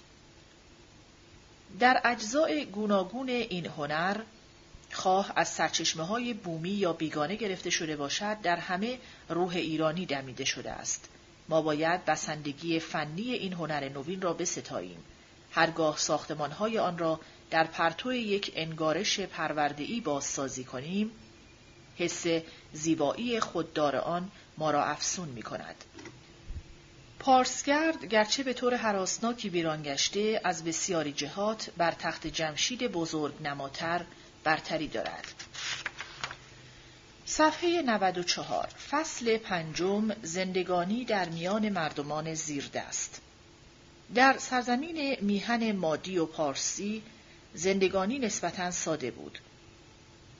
کیاکسارس، استیاگس و کوروش می توانستند کاخها برپا نمایند و دربار شاهانه گرد خود فراهم کنند. زیرا باج برای ساختمان کاخها و نگهداری دربار به دست آزادگان ملت خودشان پرداخت می‌شد. پیشه عمده فلات چرانیدن گله های بزرگ گوسفند و بز در دره های کوهستان ها یا گلهداری گاو مقدس به دست نیمه صحراگردان انجام می گرفت. در جلگه ها شمار کمی نشیمن کرده بودند و با کمک آبیاری از قناتها یک کشاورزی ابتدایی پیش گرفته بودند. هر کجا حق داشتن خانه یا قطع زمین فردی بود بر پایه مالکیت ساده نگاه داشتن و به کار بردن زمین بود. نوشته های ایلامی و بابلی با گشودن ایلام و بابل کوروش با یک شهریگری بسیار کهنتر و پیچیدهتر در تماس آمد. این کشورها کهنی خود را به ویژه با سندهای نوشته که دیر زمانی بود به کار می بردند نشان می دادند. نزدیک به 25 سده بود که بابل با دفترداری آشنا بود و تاشه های گوناگونی پرورانده بود که از روی آنها حتی معاملات سوداگری را که اهمیت کم داشتند روی لوحهای گلی ثبت می نمودند. چند صده پس از آن ایلامیان نشانهای میخی را برای زبان خودشان تغییر صورت دادند و از تاشکهای کارگزاری و سوداگری بابلیان همسایهشان تقلید کردند. اگرچه پارسیان به نوبه خود الفبایی از نشانهای میخی برای نوشته های شاهانه خود درست کردند، ولی به نظر می آید که این الفبا هرگز برای مقصدهای دیگری به کار برده نمی‌شد. پس برای آگاهی از زندگانی مردمان زیردست در زمان هخامنشیان باید سرچشمه های خود را در لوحهای گلی که به ایلامی، اکدی یا آرامی نوشته شده جستجو نماییم. خوشبختانه هزاران از این گونه لوحها را باز یافته ایم. زمانی که همه این مجموعه را نسخه برداری کنیم که روی هم پیرامون 500 هزار لوح است و داده های هنگفتی را که این لوحها پیش ما نهادند ترجمه و از هم گشوده سازیم یک تاریخ کامل اقتصادی و اجتماعی یک بخش مهمی از شرق نزدیک باستانی را خواهیم داشت که نزدیک به سه هزار سال پیش می رسد که خود بیش از نیمی از تاریخ نوشته شده بشر است. صفحه 95 دیوان سرای شوش با گشودن ایلام کوروش وارث شوش پایتخت باستانی آن شد که جایگاه آن بر لبه سرزمین گلولای بابل این نتیجه را داشت که مردم آن دیر زمانی بود با لوحهای نوشته آشنا شده بودند و آن را بسیار به کار می بردند. گرچه بیشتر لوحهای ایلامی از زمان نسل پس از کوروش است، خوشبختانه بیش از 300 لوح داریم که می توانیم آنها را تقریباً بی گفتگو از دوره پادشاهی او بدانیم. یکی از آنها به خود کوروش اشاره می کند. دیگری از یک لیدی نام می‌برد که بایستی پس از گشودن ساردیس در 547 نوشته شده باشد. سومی که از پادشاه مصر سخن می‌گوید روشن است که پس از سال 525 نوشته شده. این لوحها از دیوان سرای پایوران باج و درآمد کوداکاکا و هوبان هالتاش اتباع ایلامی پارس است. از این لوحها می توان بیش از یک نگاه کوتاه به شوش آن زمان انداخت. همانطور که می‌شد انتظار داشت دوره دیرتر زبان ایلامی با به کار بردن واژه نگارهای به کلی بابلی و با بیش از چند واژه آریه شده از بابلی و پارسی نشان داده می شود. این لوحها با مهرهایی که دارند به طرز شایانی استوان شدند. گاهی نوشته روی مهر هدیه نامه به یک ایزد بابلی چون مردوک یا نبو است. روی یکی از این مهرها کهنترین نمونه یکی از نقش و نگارهای معمول پارسی را می‌بینیم که شاه تاج کنگردار جنگ بر سر دارد و قول بدخواه را کارد می‌زند. در میان نام کسانی که یاد شدهاند طبعا بیشتر آنها ایلامی هستند. ولی نامهای بابلی و پارسی در میان آنها فراوان پخش شده است چون شوش میان این دو کشور قرار دارد. سندهای صداگری از سرمشقهای بابلی پیروی می کند. یک نمونه از آنها را اینجا نقل می کنیم. ده شکل سیم از آن اومانونو که ریشی کیدین در ماه مارس دریافت داشت. لوح راهوبان نوگاش پسر هوترا را نوشت. این یک تاشک سند وام است که یک بانکدار خصوصی می‌داده است. این بانکداران عضو طبقه نوینی بودند که در بابل آن زمان تازه داشتند سر برمیآوردند. برای این گونه وامها بدون ذکر بهره همانندهای بابلی نیز هست. یک همانند حتی نزدیکتری در وام دیگری که همین اومانونو داده یافت می شود. هوبان اپی شکل شش زر دریافت می کند. اگر وام در ماه بعد پرداخت نشود بهره افزایش می‌یابد. این لوح نیز نشان می‌دهد که بانکداران ایلامی با همان نیرنگ هایی که همکاران بابلیشان به کار می‌زدند آشنا بودند. در لوح درونی شش شکل زر با نرخ بسیار مساعد یک پوند سیم یا به نسبت ده به یک وام داده شده ولی روی پوشه آن تنها قسمتی که برای بازرسی در دسترس بود مگر آن را در حضور داوری می شکستند وام با کم گذاشتن یک شکل زر داده شده که به نسبت معمولی تر دوازده به یک است. لوهای دیگر درباره فروش گوسفند یا سپردن گوسفند به چوپانان است. ولی بیشترینه لوحهای دیوان سرا فقط سیاهی از چیزهایی است که پایوران باج و درآمد دریافت می داشتند. هرچند که این لوحها خشک و خسته کننده به نظر بیایند، آنها نیز به آگاهی ما از آن زمان بسیار می افزایند. از حیث مقدار درآمدی که جمع می شده، نخست پارچه های بافته هستند که با گوناگونی سرگردان کنندهی از رنگها و شیوه های محلی دیده می شوند. تنظیب های مادی در دروازه های کاخ همچو یک انحصار شاهانه فراهم می‌شد یا خطی های سوریه شمالی آنها را می آوردند.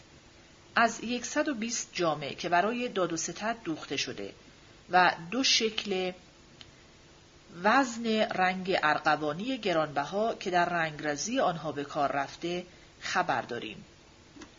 لوهای دیگر سیاهی از ساز و برگ سپاهیان می دهند. در آنها از کمان چندتایی به شکل آسوری یاد شده.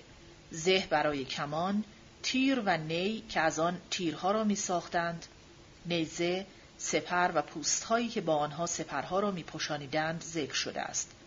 برخی از این ساز و برگها را بقان، هوتران و این شوشینک بقان بزرگ شوش باید فراهم کنند.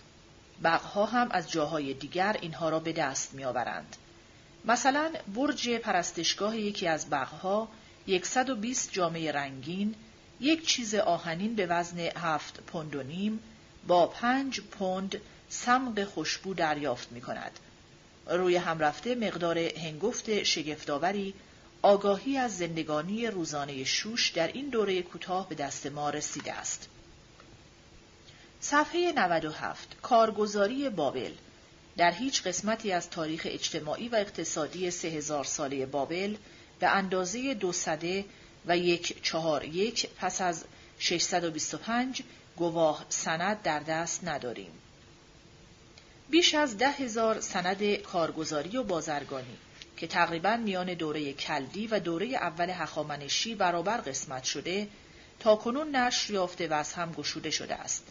هرگاه 600 نامه ای را که به پایوران بلند پایه یا از طرف آنها نوشته شده که در همان سالهایی فرستاده شده که اختیارداری سیاسی از دست سامیان به دست ایرانیان میافتاد به آن بیافزاییم موادی برای شرح دگرگونی های کارگزاری اجتماعی و اقتصادی در دست خواهیم داشت که برای اصری به این کهنی همانند ندارد.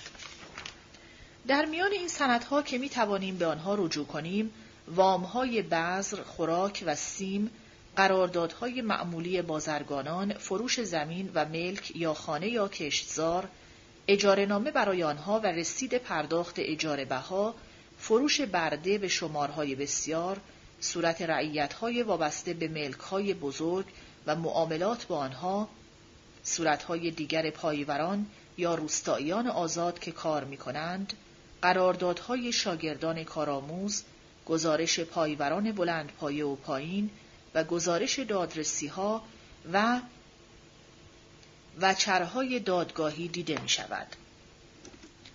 فصل نوینی در تاریخ قیمت ها می توان نوشت و حتی با نمودارهای مفصل آن را روشن کرد. تمام زندگانی بابلیان چه آزاده و چه آمی در پیش چشمان ما با جنبه های گیرای گوناگونش می گذرد. پانویس برای انتشار کامل بررسی های دابرشتاین باید تا پس از جنگ منتظر باشیم.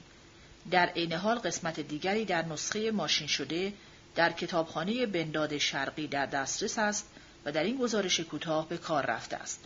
ادامه متن در روابط با زیردستان بابلیش کوروش شاه بابل شاه سرزمین ها بود با این پافشاری که شاخه باستانی پادشاهان بریده نشده مانده است کوروش بابلی ها را در خودپسندیشان می ستود و خورسند نگاه می داشت و به این گونه وفاداری آنها را به دست می آورد و بر روی حقیقت بردگی آنها سرپوش می گذاشت.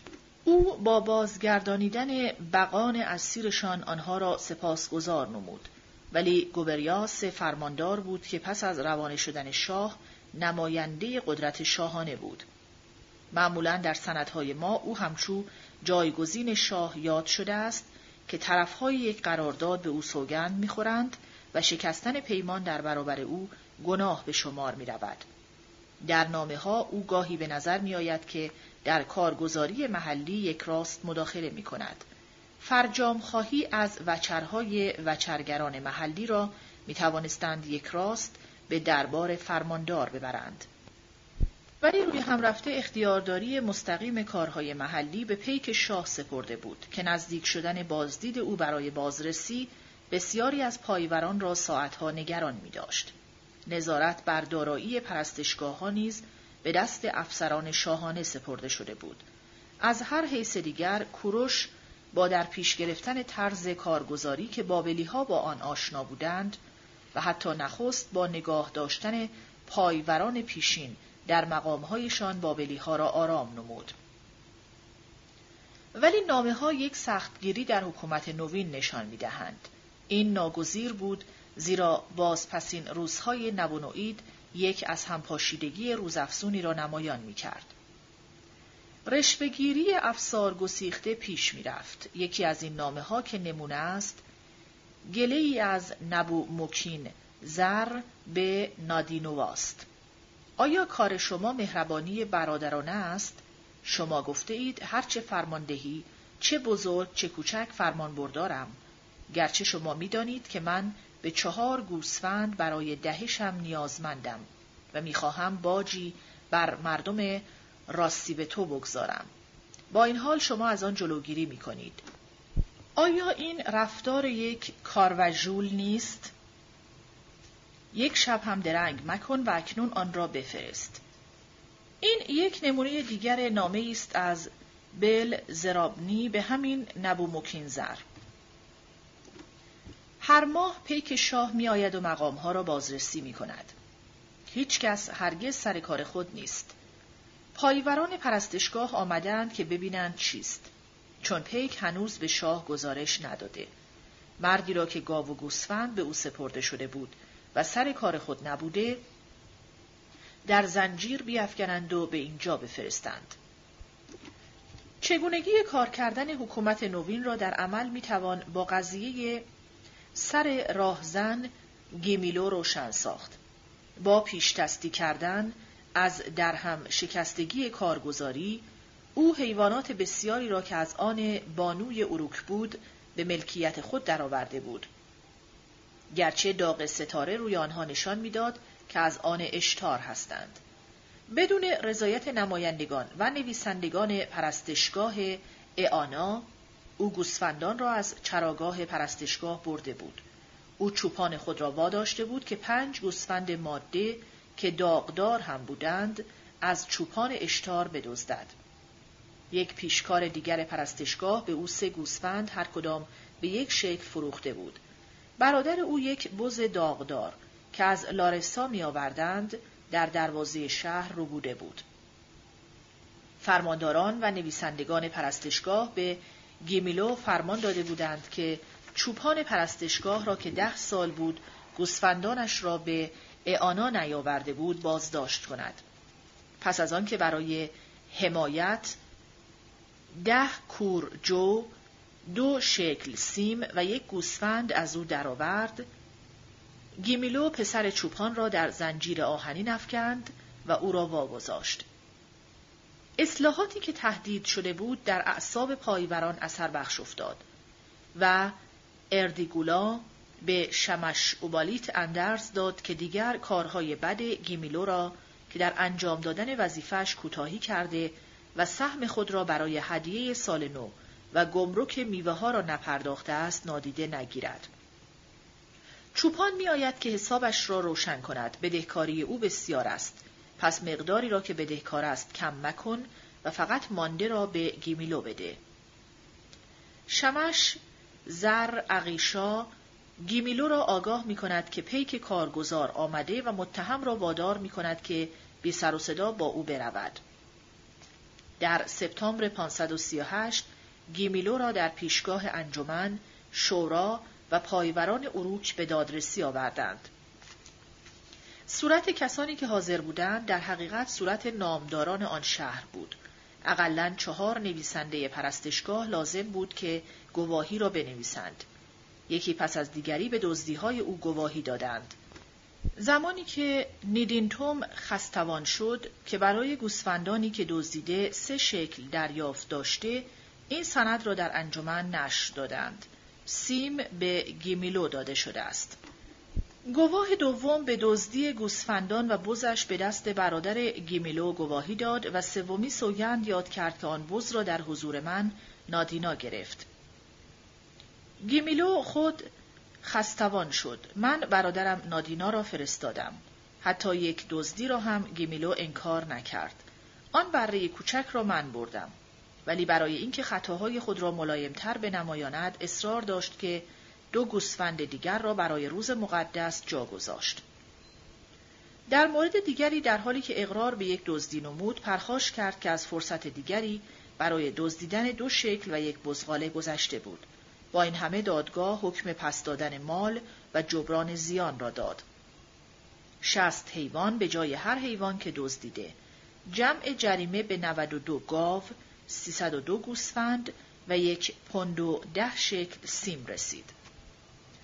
بی آنکه از این حکم نامساعد دل سرد بشود، گیمیلو از دربار فرمانداری بابل درخواست فرجام کرد و در همان حال برای هزینه این درخواست به دزدیهای خود ادامه داد. به پریستاران اعانا و پایوران بلند پایی اروک فرمان داده شد که به دربار بیایند همراه با گواهی که بایستی درباره این های تازه گواهی بدهد وگرنه کیفر سختی خواهد دید. فرجام خواهی گیمیلو رد شد. تا آوریل 534 چنان که به پریستار اروک می نویسد اجازه بیرون رفتن از بابل به او داده نشد. شما ای خواوند من می‌بینید که چگونه من بسیار میلنگم. ولی نبوتاریس قصاب خداوند بیل مردوک و پرستشگاه اساگیلا پنج پوند سیم گرد آورد و آن را به سه تن از مردان با نفوذ داد. گیمیلو پافشاری می کند که از مالیات جو چیزی بدهکار نیست مگر 1100 کور جو که برای مالیات پرستشگاه اعانا گردآوری شده. بیش از ده سال است که او درخواست بذر جو نموده ولی پایوران پاسخ می دهند که کاری برای او نمی توانند انجام بدهند زیرا در اور بازداشت شدند. گیملو می‌پرسد پرستشگاه های اعانا و اگی شونوگی چه هستند که چنین شده است؟ شما کارگزار هر دو هستید؟ آنچه نزد خاوند من درست است همان را بفرماید باشد که خاوند خدابنده شما را آزاد گرداند و به خانه اش بفرستد خداوند و نبو می‌دانند که در پیش در حضور خاوند خدایم برای پانصد کور جو بسته شده بودم ببینید نبوتاریس را درباره این موضوع نزد خاوندم فرستادم یا از چاپلوسی بسیار زننده و زشت گیمیلو به برترش بود که او را همردیف خود خداوند مردوک گذاشته بود یا آنکه پنج پوند سیم اثر بخشتر افتاده بود تا دسامبر دزد محکوم به خانهاش برگشته بود و بازمانده گاوهای مالیات سال پنجم زیر یوغ گذاشته و به او داده شد. با در نظر گرفتن اینکه برای گیمیلو دشوار بود که به آنچه به او سپرده شده دست درازی نکند در شگفتیم که می‌بینیم نبو موکین اوپال فرمان می‌دهد که شمشهای زر را در قایق گیمیلو بگذارند با اینکه پسر گیمیلو باید همچو گروگان در انبار نگاهداری شود هیچ کس تا بازگشت گیمیلو حتی پایش را بلند نکند.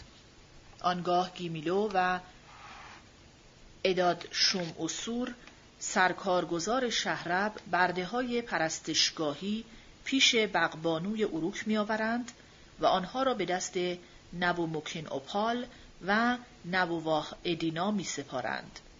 آنها از گیمیلو درخواست می کنند که آنچه فرماندار فرمان داده به آنها بگوید چون به محض که فرمان او را بدانند آن را انجام خواهند داد. گیمیلو پاسخ می دهد گوبریاس فرمانی درباره آنها نداد. ولی درباره مردمانی که آوردم و به شما نشان دادم بگذارید که کار معین را در اعانا انجام دهند تا اینکه فرمان گوبریاس را درباره آنها دریافت دارید.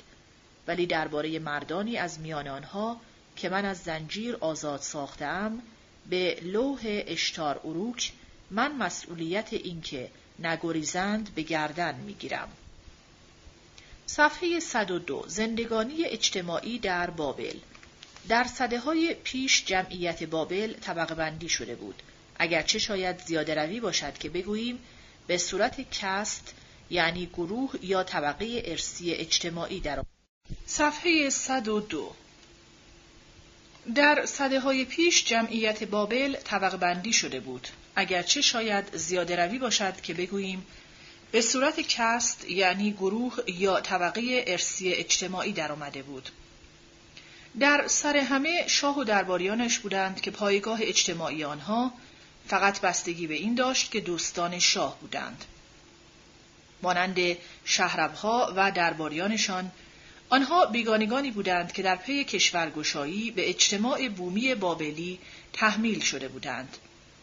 اگر آزادگان بابلی را در این طبقه پایوران پارسی بگنجانیم آنها پایگاه خود را به موقعیت خودشان در سر اجتماع بابلی مدیون بودند. اعضای این طبقه اشرافی نژاد و ثروتمند مهمترین شغلها را در دولت داشتند. نامهای آنها در هر گونه سندی بسیار دیده می شود.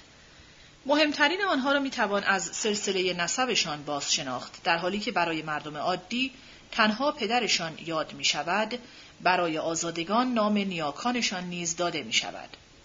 این نیایی که شخص از فرزندان اوست ممکن است یک فرد به خصوصی باشد یا ممکن است فقط با عنوانش نشان داده شود مانند بافنده، گازور، ساختمانگر، ماهیگیر، آهنگر، شبان یا پزشک.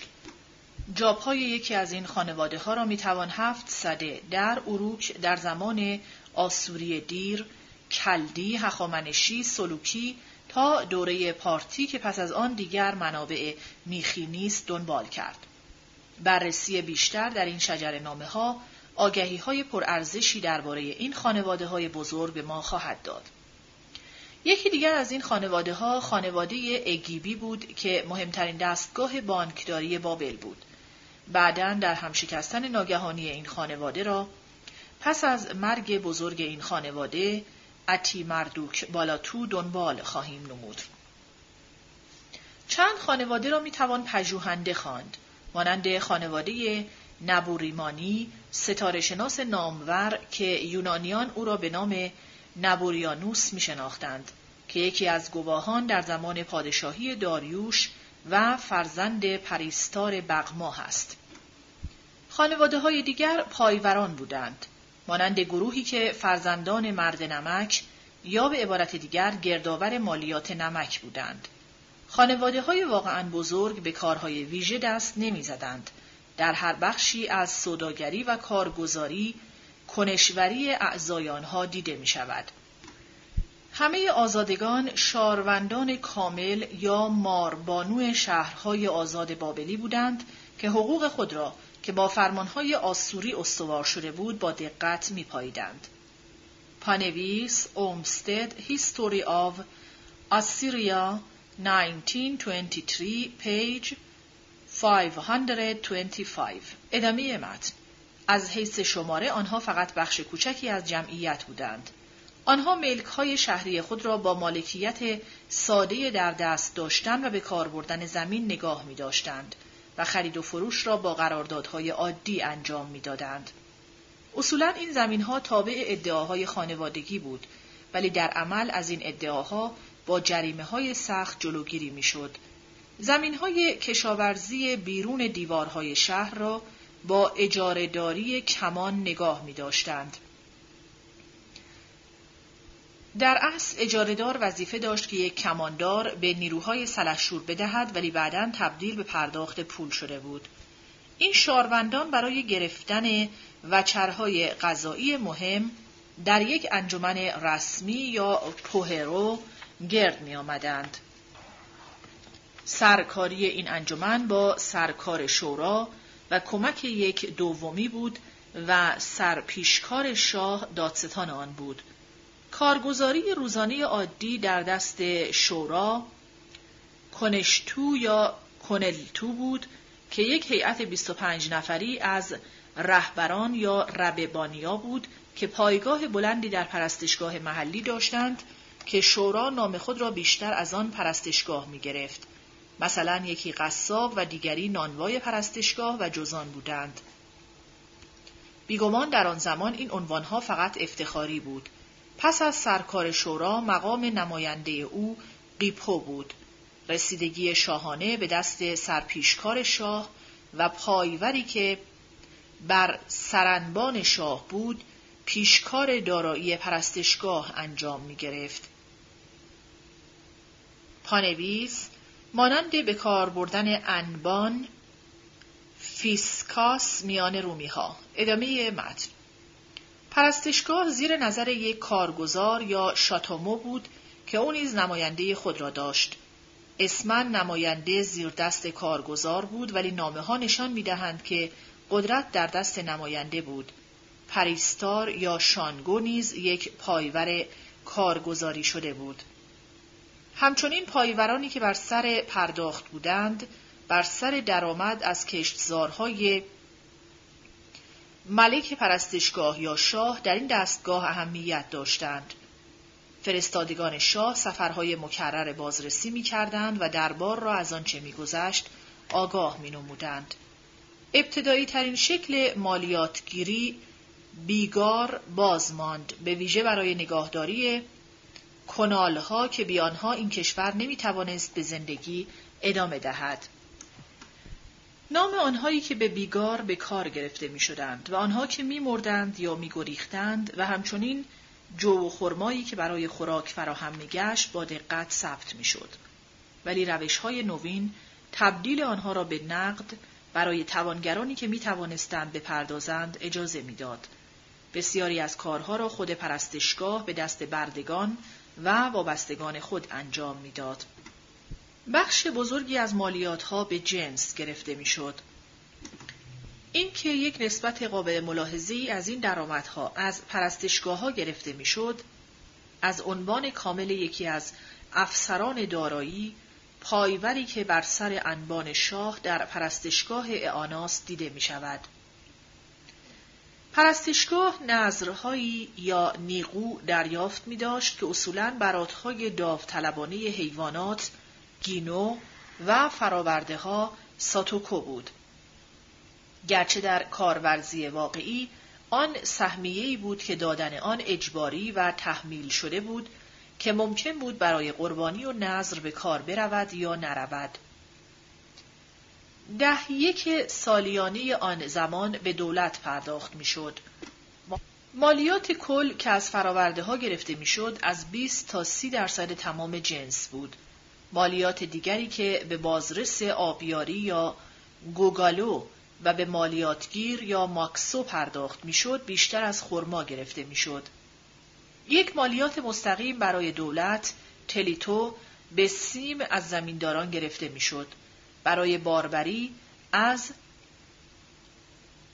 کنال باجی یا میکسو پرداخت می‌شد و عوارض را در دروازه شهر می گرفتند. شاروندان یا بانکدار، بازرگان، پریستار و پایور پرستشگاه یا پایور دولت یک طبقه میانه بالاتر تشکیل می‌دادند. از طبقه میانه پایینتر نانوا، نوشابه ساز، قصاب، درودگر، رختشوی، مسگر و پیشور کمتر میشنویم. آنهایی که ذکر می‌شوند عموماً از کارمندان پرستشگاهند و چنان که دیدیم این شغلها بیشتر فقط افتخاری بود.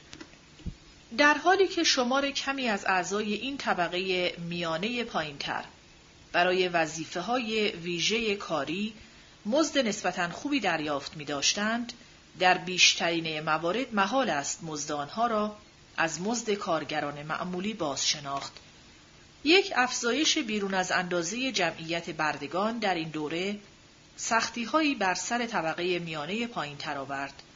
بردگان جای زنان را در صنایع می گرفتند و انسان سبب کاهش درآمدهای خانواده ها می شدند.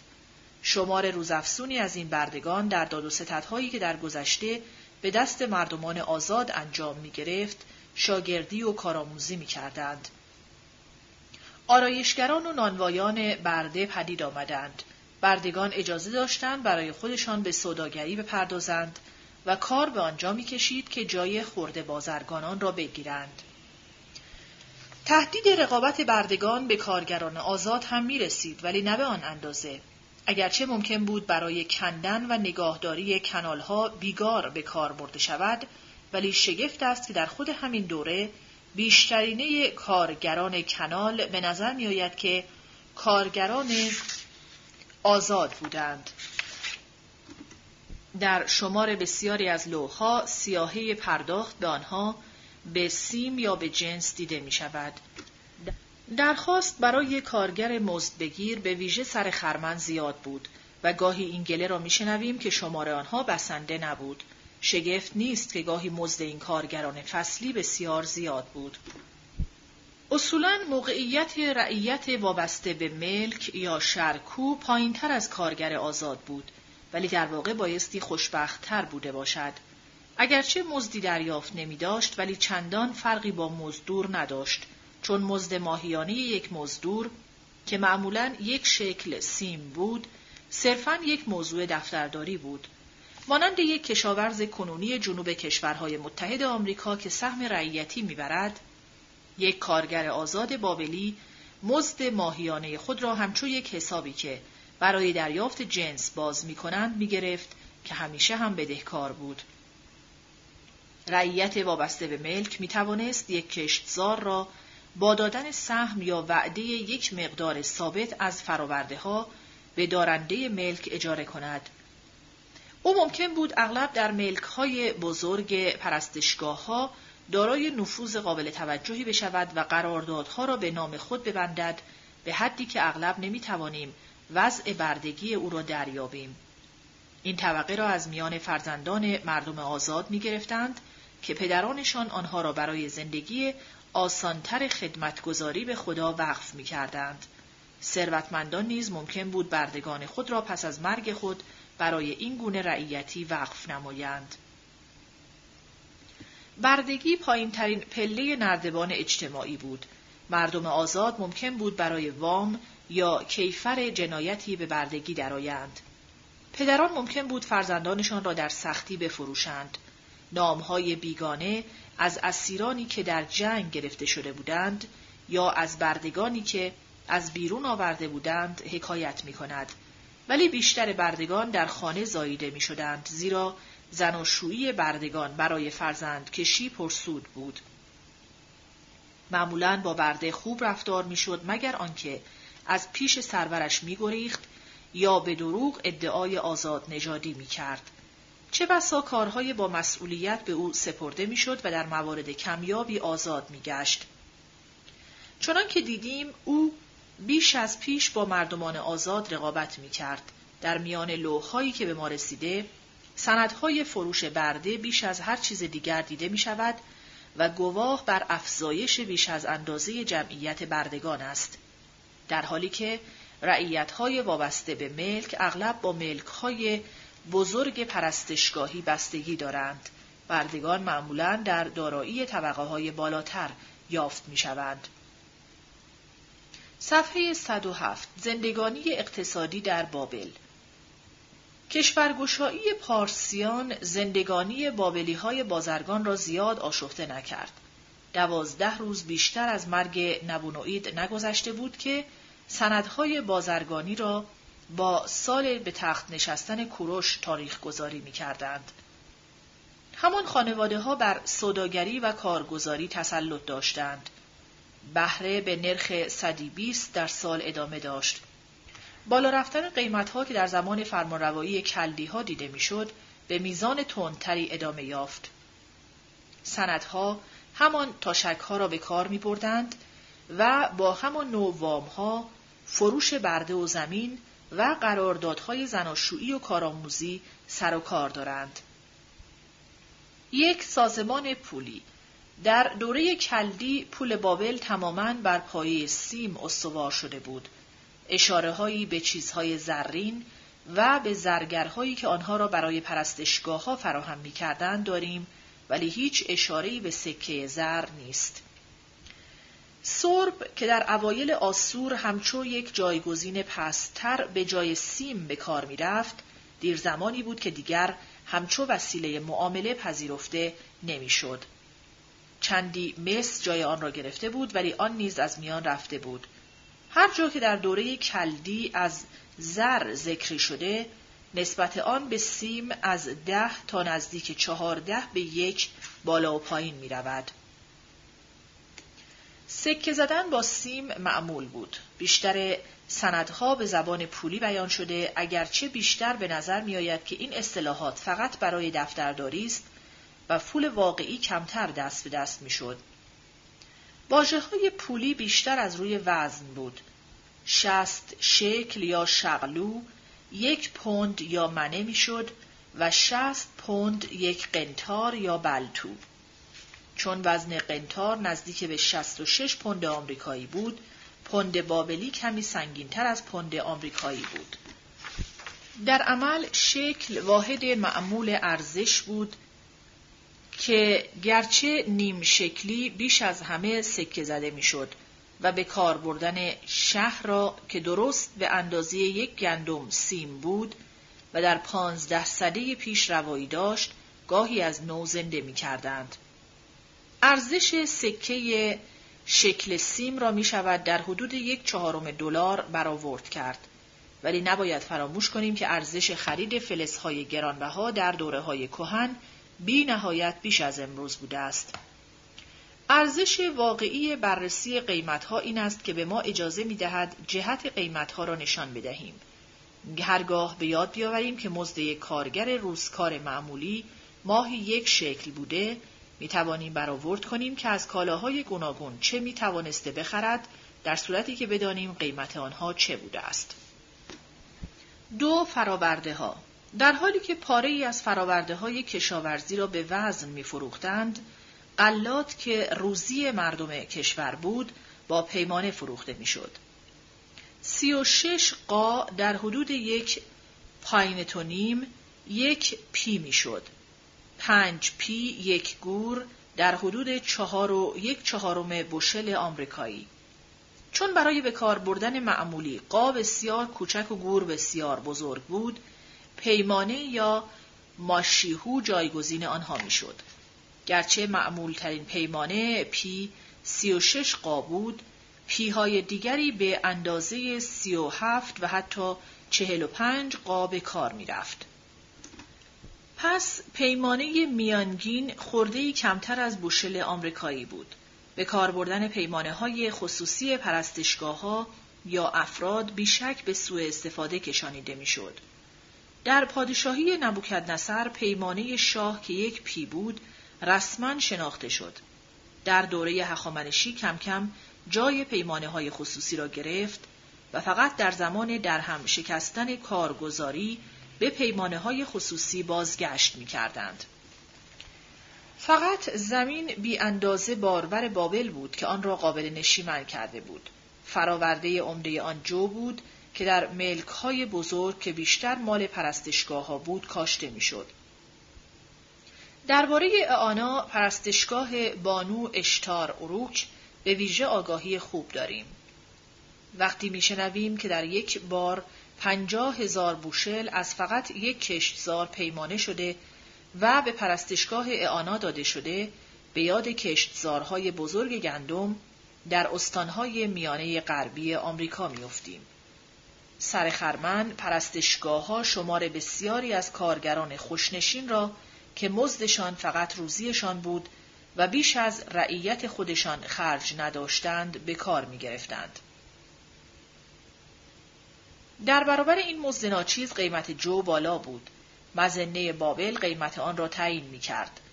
طبعا جو سر خرمن از همیشه ارزانتر بود و در ماهای بعد قیمتش افزایش می یافت و در عین حال تازگی یا کهنگی آن قیمتش را بالا و پایین می برد. گندم کمتر کاشته می‌شد و به کار بردنش برای خوراک محدود به توانگران بود. خوشبختانه در سراسر این صده ها خرما ارزانتر از جو بود.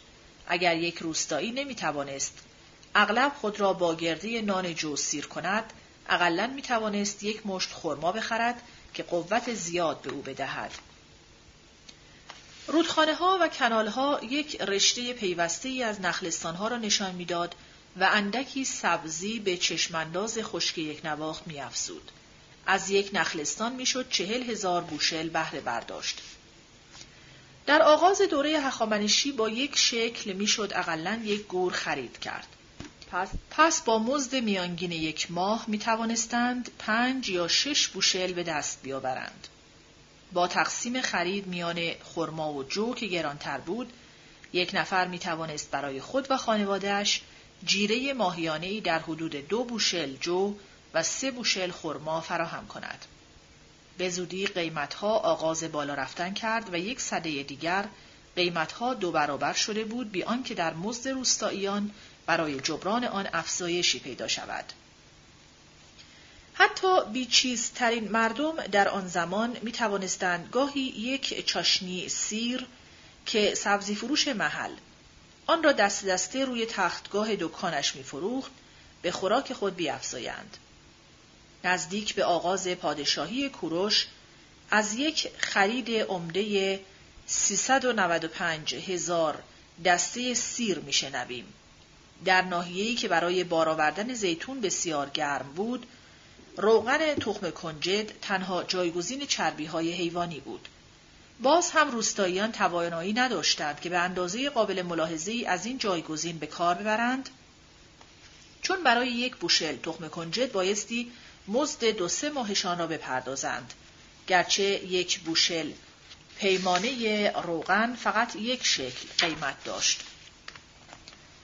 با قیمت ها که این اندازه نسبت به مزد بالا بود می توانیم یقین داشته باشیم که فقط آنها که نسبتاً کاروبارشان بهتر بود روغن برای خوراک به کار می بردند و فقط توانگران می توانستند آن را برای روغن مالی یا دارو برای انسان و کمتر برای حیوان به کار ببرند. تلف کردن روغن گرانبها برای چراغ تنها برای پرستشگاه ها امکان پذیر بود. پس از خوراک نوشابه می آمد. می فقط برای ثروتمندان بود و بهترین نوعهای آن را وارد می کردند. چنانکه از سیاهه نوشابه ها که نبوکد نصر منتشر کرده بود پیداست. برای مردمان پایینتر می از تپه های شمال غربی آسور و از شهرستان ورارود یعنی سوریه شمالی می آوردند. مو در خود بابل هم می روید و از باده های پستر آن مکرر یاد شده است. مردمان عامی بایستی خود را با نوعهای گوناگون نوشابه های تند خورسند سازند. از همه مردم پسندتر نبید خرما بود گرچه به میزان کمتری قدر آبجو را نیز می‌دانستند قیمتها طبعا بسته به اینکه نوشابه صاف یا سفید نو یا یک سال کهنه بود فرق می کرد. یک کوزه به اندازه از می خام را می‌شد با کمتر از یک شکل به دست آورد. بیگانه ای که از بابل دیدن کرده بود گزارش می دهد که نبیدی از بالاترین جوانه های درخت خرما می ساختند که شیرین ولی سردردآور بود. آنها که توانایی داشتند می انگوری صاف بخرند تا هشت شکل برای یک کوزه می پرداختند. در تابستان دراز به شدت داغ جلگه بابل بیگانه ای که از شمال سردتر می آمد ناچار بود که به زیر زمین پناه ببرد و فقط غروب که خنک می‌شد بیرون بخزد. ولی بومی جان سخت همه روز را بی پوشاک یا با لباس کم که او را از آفتاب کشنده به پایت کار می کرد و در زمستان کوتاه که گاهی انتظار ژاله می رفت او می لرزید مگر آنکه خورشید بیرون می آمد و سرمایی را که باران و نم در استخوان او فرو برده بود بیرون می کشید. هیزم تقریبا وجود نداشت. بالاترین امیدش این بود که پس از جستجوی دراز زنها با دسته های بزرگ بوته های خار بر سرشان پیدا شوند. حتی این خارها فقط دمی به شدت میسوخت و تقریبا فورا خاموش میگشت. پوشاک سنگینتر جزء ناگزیری های زندگی شد. از پیش از سپیددم تاریخ نوشته گله های بزرگ گوسفند و بز که شبانان نیم وحشی آنها را میپاییدند در بیابان باز میچریدند. از چیده پشمانها و موی بز روستاییان پوشاک برای زمستان به دست می آوردند. در پادشاهی کوروش بیش از پیش گله های بزرگ در انحصار پرستشگاه ها بود که آمار دقیقی از زایش، تلفات به دست جانوران وحشی و از دزدی و از حیوانهایی که سرپرستان باز میگردانیدند می‌گرفتند. در یک لوح که سیاهی درآمد یک پرستشگاه را داده از پنج تن پشم گوسفند و چند صد پوند موی بز یاد شده است. پرستشگاه دیگری نزدیک به هفت هزار گوسفند یک جا دریافت داشت. انحصار پرستشگاهی قیمتها را نیز بالا برد. حتی در عمده فروشی با یک شکل فقط دو پوند پشم می‌شد خرید. توانگران پانزده شکل که بیش از درآمد یک ساله یک روستایی بود فقط برای یک پوند پشم که با رنگ گران ارغوانی رنگ رزی شده بود می پرداختند. با این وضع اگر روستایی یک جامعه نو در سال می خرید در واقع خوشبخت بود. کشت کتان که در میان مصریان از زمانهای باستانی معمول بود تازه در بابل آغاز شده بود. این کشت هنوز محدود به باغها بود و در کشتزارهای باز هنوز نشانده نشده بود. بابل گمرکی که از صنعتهای نوین حمایت کند نداشت. مالیات کتان 125 بود و یکصد ساقه آن یک شکل قیمت داشت. می توانیم بهای یک جامعه تمام شده را که کتان باف فراهم می کرد بینگاریم. آشکار است که صنعت بزرگ کتان بابل هنوز آغاز نشده و مربوط به دوره آینده بود. پانوی سترابو دفتر شانزده بند یک صفحه هفت کارگاه بزرگ کتان در بوریسپا پس هرودوت جایی که در دفتر یک صفحه 195 می‌گوید معمولا کتان میپوشیدند اشتباه کرده است. ادامه متن در صده های پیش تندرستی طبقات پایین با آشامیدن مقدار زیادی شیر و خوردن پنیر به صورتهای گوناگون نگاهداری می‌شد. شمار کم اشاره به فراورده های شیری در سندهای ما نشان می دهد که بهداشت مردم آسیب دیده بود. شمار بسیار گوسفند و بز که پرستشگاه ها داشتند شاید این دگرگونی را بیان کند اگرچه از یک بز می‌شد شیر پرچربی کافی برای بچه ها و از یک گوسفند شیر کافی برای شیر ترش شده یا ماست به دست آورد که هر ره سپاری با آنها به نام لبن یا یوغورت آشناست. در پادشاهی کوروش قیمت میانگین چنین حیوانی دو شکل بود. گرچه ادامه فرمانروایی هخامنشی قیمتها را افزایش داد. گوشت گوسفند یا بره، بز یا بزغاله در میان طبقه های پایین کمتر خورده می‌شد. تقریبا همه چهار پایان بارکش که برای شخم زدن کشتزارها لازم بود از آن ملک های بزرگ پرستشگاهی بود و با رعیت و آهنی که از آن خیش بسازند به پیمانکاران وام داده می‌شد. معمولا برای هر ورز گاو یک رعیت و یک خیش می‌دادند. کشاورزان خصوصی ناچار بودند برای خود گاو بخرند. در دوره کلدی قیمت هر ورز گاو حتی کمتر از بالاترین قیمتی بود که از پانزده سده پیش همورابی تعیین کرده بود که برای یک حیوان پرداخته از ده تا بیست شکل بود. به موازات چیزهای دیگر در دوره هخامنشی قیمت گاو نیز بالا رفت. برای بیشتر پریشان کردن کشاورز مستقل پرستشگاه ها رقابت می کردند و برای چهار پایانی که از نظر آین بیعیب و پرداخته بودند سه چهار برابر قیمت عادی پول می‌دادند.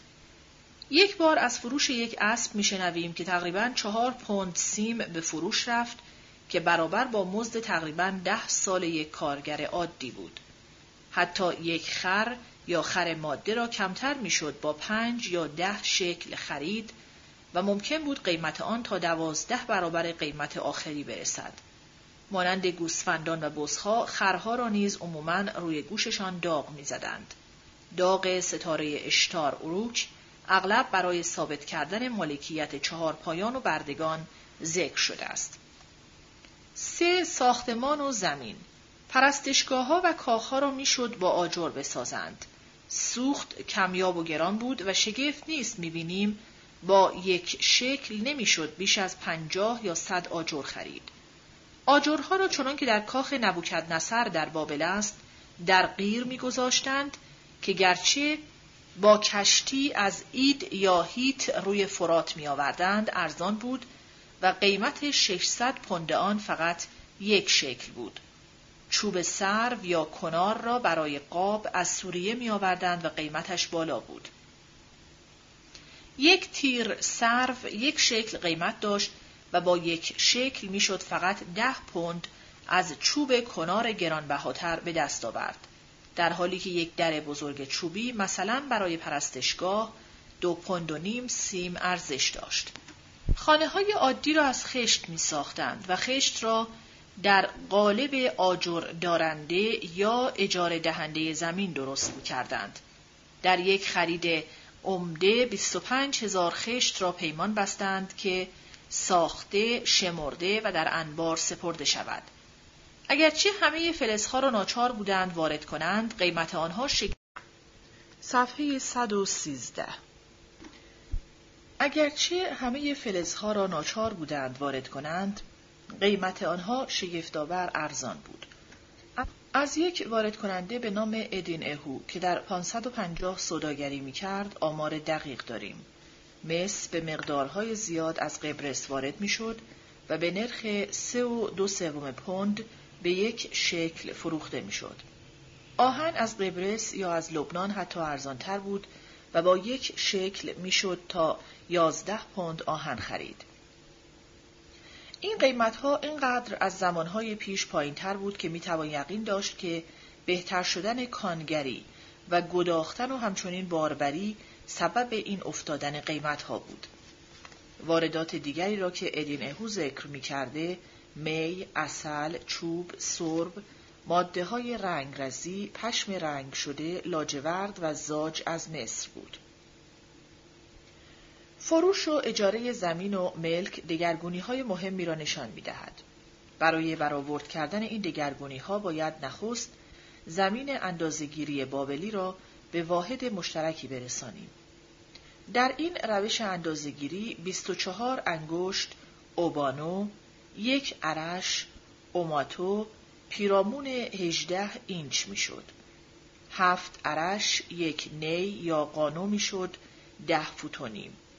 دو نی یک گار می‌شد. بخش های کوچک زمین را با عرش مربع یا نی مربع اندازه می گرفتند. زمین ها و کشتزارهای بزرگ را با مقدار بذر قله که برای کاشتن لازم بود. یک گو مساحتی بود که چهار و یک چهارم بوشل بذر لازم داشت یک پی تقریبا یک بوشل و یک قا برابر با ده گار کشتزار یا 675 فوت مربع بود. با یک شکل می توانستند از 11 تا 24 قا زمین کشت نشده بخرند. در آغاز دوره کلدی دو تا چهار قا زمین کشت نشده را می‌شد با یک شکل به دست آورد. ولی در پادشاهی نبونوئید فقط یک یا دو قا و در زمان داریوش اول قیمتها برای هر قا دو تا سه شکل بالا رفته بود. میوهزارها و باغها قیمتش بیشتر بود. یک شکل و نیم برای هر قا در دوره کلدی، دو شکل در زمان کوروش، دو تا سه شکل در پادشاهی داریوش و زمینهای به ویژه مرغوب به قیمتهای بالاتر. در دوره کلدی میانگین قیمت یک خانه با زمینش هر نی پانزده شکل بود.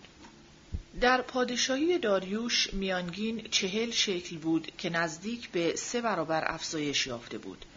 کاستن شدید شمار قراردادهای فروش و جایگزین شدن قراردادهای اجاره سرازیر شدن مردم را به شهرها به شدت نشان می دهد. در زمان کلدی ها یک خانه را می توانستند با ده شکل کرایه کنند در پادشاهی کوروش کرایه پانزده شکل بود. در زمان داریوش به بیست و بالاتر از آن رسیده بود و در زمان اردشیر اول به چهل شکل. معمولا اجاره ها در دو قسط و پیش پرداخته می‌شد. در آغاز ماه اول و قسط دوم در آغاز ماه هفتم. کرایه کننده قرارداد داشت که پشت بام را تعمیر نماید، چوبها را نو کند، شکافهای دیوارها را پر کند و اگر دری می‌خواست ناچار بود خودش آن را فراهم نماید. چهار بانکداری بیگمان مهمترین پدیده اقتصادی برخواستن بانکدار خصوصی و در نتیجه گسترش پهناور اعتبار بود. کار وام دادن در دست پرستشگاه تنها واحد بزرگ اقتصادی بود و وام اصولا به وابستگان پرستشگاه داده می‌شد. ولی ملکداران آسوری مرتب بذر پیشکی به روستاییان داده بودند. این وام ها بی بهره داده می‌شد و مرتب قرار بر این گذاشته می‌شد که اگر وام سر خرمن پس داده نشد به آن افزوده شود. معمولا به نرخ 125 به عنوان جریمه و نه به عنوان بهره حقیقی. این کار یک سودخواهی روشنفکرانه بود زیرا نه تنها از این جلوگیری می کرد که روستایی در چنگ وام دهنده سودپرست بیفتد بلکه او را همیشه زیر دین ملکدار نگاه می داشت. همینگونه در دوره هخامنشی پرستشگاه یا پایوران آن جو، خرما و گاهی فراورده های دیگر به روستاییان خود وام می‌دادند. وام را بایستی سر خرمن دم در انبار پرستشگاه و طبق پیمانه یک بغ محلی پس بدهند. گاهی به ویژه ذکر می‌شد که وام بی بهره است ولی اغلب نبودن بهره بدون ذکر آن پذیرفته فرض می‌شد. با این حال وام بی سود نبود زیرا نه تنها ملکدار به جای جو و خرمای کهنه برابر آن را از محصول تازه می گرفت بلکه ممکن بود چیزهای دیگری چون کاه، علوفه خوب برای گاو و گوسفند، یا فراورده های فرعی درخت خرما، شاخه های خشک، برگ، جوانه یا خرمای نارس به زمین افتاده که ارزش آنها در سرزمینی که هیچ چیز تلف نمی‌شد زیاد بود. به اصل وام افزوده شود.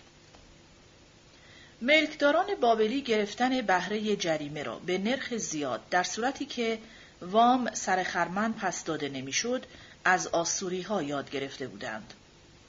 شمار وام هایی که بهره می گرفتند کم نبود. قاعدتا میزان صدی بیست بود اگرچه چون بهره پنج یک برای کمتر از یک سال بود بهره ای که گرد می آمد در واقع بالاتر از آن بود. بانکداری خصوصی همچو یک کار بازرگانی در بابل نخست در پادشاهی کاندالانو 626 تا 648 پیدا شد.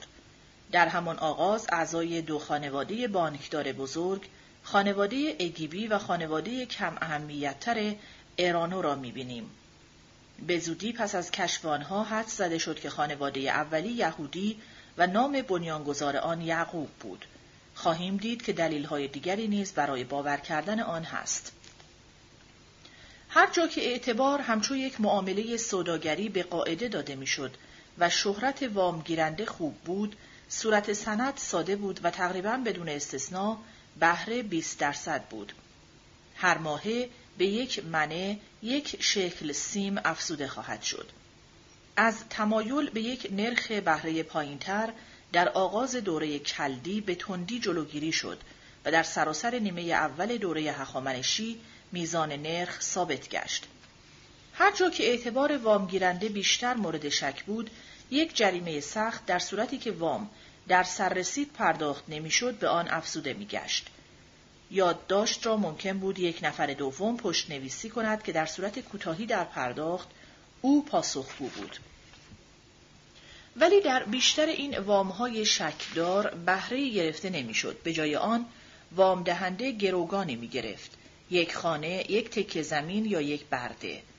نمونه یادداشت این بود. هرگاه پول پس داده شد، گروگان بازگشت داده خواهد شد، اجاره بهایی برای گروگان نخواهد بود و بهره برای پول نخواهد بود. به ظاهر بخشودگی بهره ممکن است به نظر بیاید که به سود بدهکار است و از همین نظر به محکومیت رباخاری در شریعت ابریها می نگریم. در واقع جایگزینی گروگان همش به سود بستانکار بود. اگر بدهکار می توانست یک جوری پول را فراهم کند و گرو را بازیافت نماید، باز هم بستانکار از خدمتگذاری برده به کار بردن خانه یا از فراورده کشتزار بهره برده بود که همه اینها خیلی بیشتر از بهره ثابت ارزش داشت. در همان حال او تأمین بیش از کافی برای پولی که وام داده بود در دست داشت و اگر بستانکار در پرداخت کوتاهی می کرد چنان که بیگمان اغلب پیش می آمد بستانکار گروگان را مفت به چنگ آورده بود. اینکه جایگزین کردن گروگان به جای بهره چقدر کم از حقوق بیچارگان حمایت می کرد از پیشبینی نوع دوستانه تر قانونگذار ابری پیداست که همچو یک امتیاز فوقالعاده دستور داد که اگر جامعه کسی به گرو گرفته شود باید شب هنگام به او پس داده شود تا پوششی داشته باشد که شب در آن بخسبد. پانویس سفر خروج باب 22 صفحه 24 و پس از آن. ادامه متن. وامهای دیگری نیز بود که هم گرو و هم بهره می‌خواست. در پاره ای از آنها حتی برای مقدار کم شرط شده است هرچی که در شهر و بیرون شهر از آن اوست گروست. از سوی دیگر گاهی وامهایی می‌بینیم که نه بهره و نه گرو دارد ولی این گونه وام را بانکدارانی که کارشان این بود هرگز نمی‌دادند. این وام ها برای کار راه انداختن خیشان و دوستان در مدت کوتاهی بود. بهره را اغلب بایستی هر ماه بپردازند که نتیجهش بهره مرکب بود. گاهی ممکن بود بهره بماند تا اصل پرداخت شود. پرداخت وام به قسط معمول بود و هر بار رسید جداگانه داده می‌شد. وقتی که تمام وام پرداخت می‌شد و گاهی بدهکاران خوشبخت پیدا می شدند که بپردازند، لوح اصلی بدهکاری را از میان می بردند که در آینده دیگر ادعایی نشود. پس می‌توان یقین داشت که لوحهایی که بازمانده وامهایی را نشان می‌دهند که دیگر بدهکاران نمی‌توانستند از گرو در بیاورند. هرچه بیشتر این سندها را بررسی کنیم بیشتر متوجه می‌شویم که در این دوره اعتبار تا چه اندازه زیاد به کار می‌رفته. زمین و ملک، خانه، چهار پایان، حتی بردگان نسی خریده می شدند. در این فکر میافتیم که بالا رفتن غیرعادی قیمتها شاید تا اندازه‌ای بستگی به آن چیزی دارد که امروزه تورم اعتبار می‌خوانیم. وقتی می‌بینیم که قسط آخری وام یک کشتزار را نوه خریدار اولی پرداخت می نماید، در میابیم که خرید به قسط شاید همان دشواری هایی را پیش می آورد که در آخرین دوره رکود بازار در آمریکا دست داد. یک جنبه دیگر زندگانی اقتصادی آن زمان به طور شگفتآوری مانند امروز است. در زمانهای پیش پایوران بلندپایی پرستشگاه حقی به برخی از قربانی ها در روزهای معینی همچو جزی از شغلشان قبلا به دست می آوردند. این حقوق را در آن عصر در بازار باز نه فقط برای یک روز معین بلکه برای بخشی از روز خرید و فروش می کردند. پرستشگاه یک شرکت بسیار بزرگی شده بود که سهام آن را می‌شد تقریبا مانند بورس امروزین واگذار کرد. از نظر سوداگران بابل دارای یک دستگاهی برای سوداگری بود که به طور قابل توجهی مانند دستگاه های امروزین بود. تسهیلات اعتباری آن به ویژه ذکر کردنی است. از نظر تاریخ نویسی که به جریان کارهای اجتماعی علاقمند است، چیزهای بسیاری در برداشت که از خطر آگاهی می‌داد. فصلهای آینده این کتاب نشان خواهد داد که چگونه در زیر برومندی و کامیابی طبقه های بالاتر نیروهایی در کار بود که تمام این ساختمان صداگری خیره کننده را واژگون سازد و به ویرانی کشاند. صفحه 118 فصل ششم کمبوجی و گشودن مصر. موقعیت کمبوجی در بابل. کمبوجی پسر بزرگ کوروش از کاساندانه دختر فرناسپس از خانواده هخامنشی هنگام گشودن بابل یک مرد رسیده ای بود. پانویس هرودوت دفتر یک دویست و هشت دفتر دو یک دفتر سه دو. ادامه متن تحریک های آزار رساننده اندرون هنوز به دربار پارسیان راه نیافته بود گرچه در آینده نزدیکی انتظار آن می‌رفت. برای برطرف کردن هر گونه خطر کمبوجی بیدرنگ به عنوان شاهپور شناخته شد. در فرگفتی که کوروش برای بابلی ها بیرون داد، آنها را آگاه نمود که بغ بزرگشان خاوند مردوک نه تنها او را بلکه پسر خود کمبوجی را آفرین داده و ما در پیشگاه او و بیریا به شادی خداوندگاری والای او را ستودیم. هرگاه که بقان همه بابل در خوانده می شدند که هر روز در پیشگاه بیل و نبو برای زندگی دراز برای خود او دعا کنند و سخن فیض پیش خواوند مردوک به زبان آورند در دعا کمبوجی را با کوروش با هم یاد می کردند. پانویس، کوروش، استوانه، بند 11، صفحات 26 تا 28، 34 و 35. ادامه متن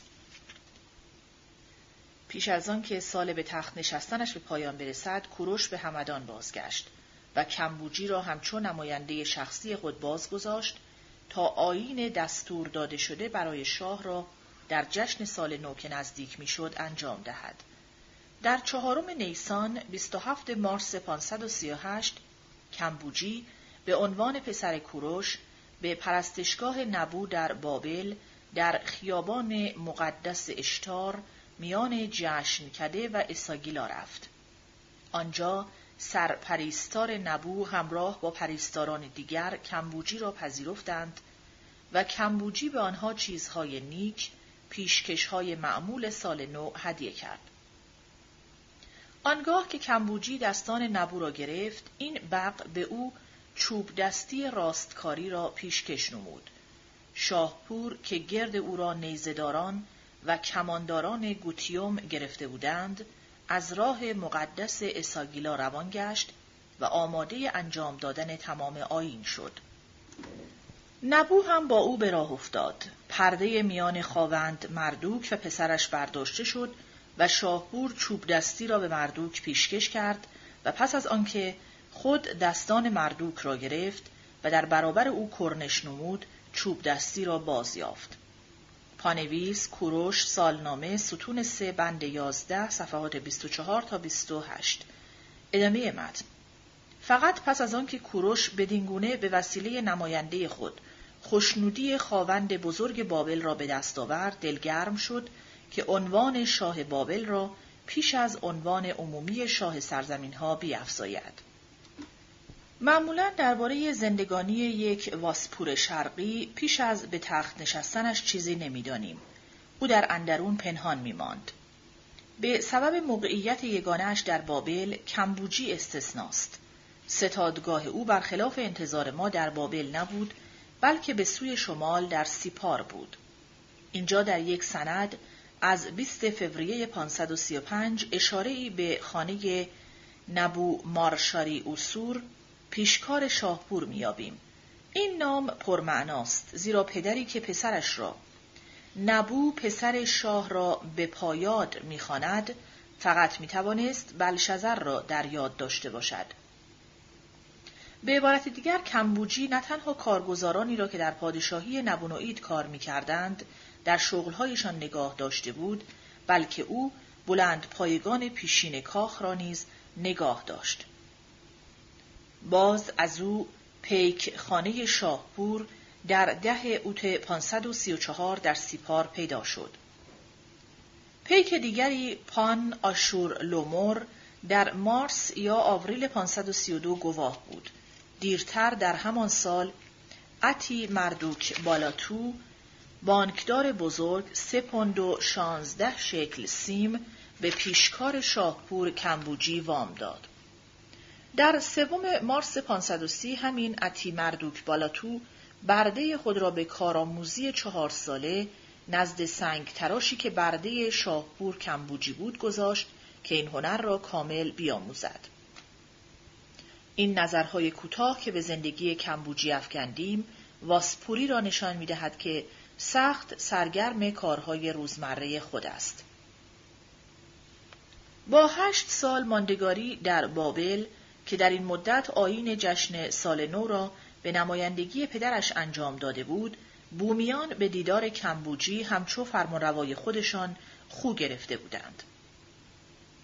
دستور یک رسم پارسی این بود که شاه نباید کشور خود را ناپاییده برای رفتن به یک جنگ بیگانه ترک کند بلکه باید جانشین خود را بگمارد.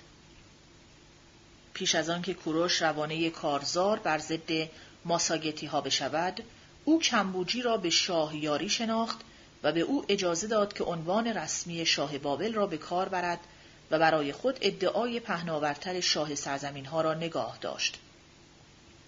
بیدرنگ پس از آنکه کمبوجی بار دیگر در نوروز 26 مارس 530 دستان خاوند را گرفت، سندهای سوداگری با هر دو عنوان تاریخ گذاری شده است. تا سپتامبر 530 خبر مرگ کوروش رسیده بود و کمبوجی عنوان کامل پدرش را شاه بابل شاه سرزمین ها برای خود گرفت. به رسم ایلامی او دو خواهرش آتوسا و رکسانا را به زنی گرفت. آنگاه آماده تاخت و تاز به مصر شد که باز پسین شاهنشاهی از چهار شاهنشاهی بود که هنوز گرفته نشده بود. پانویس کتسیاس پارسیان دفتر دوازده خلاصه چهل و سه ادامه متن صفحه 120 کارزار مصر اماسیس به پشتیبانی سربازان مزدور یونانی برنامه ضد ملی و ضد دینی خود را پیش برده بود و ناخرسندی در میان مردم بسیار بود. نخت هارهبی فرماندار دروازه های درایگاه از خشکی و دریا نوشته ای که وفاداری او را بسیار مورد شک می نمود پیش از آن برپا کرده بود. فینیقیان وعده وفاداری را که به پدرش داده بودند بازگو کردند و شهرهای نوزادشان در قبرس پیام فرمانبرداری رسمی خود را به او فرستادند.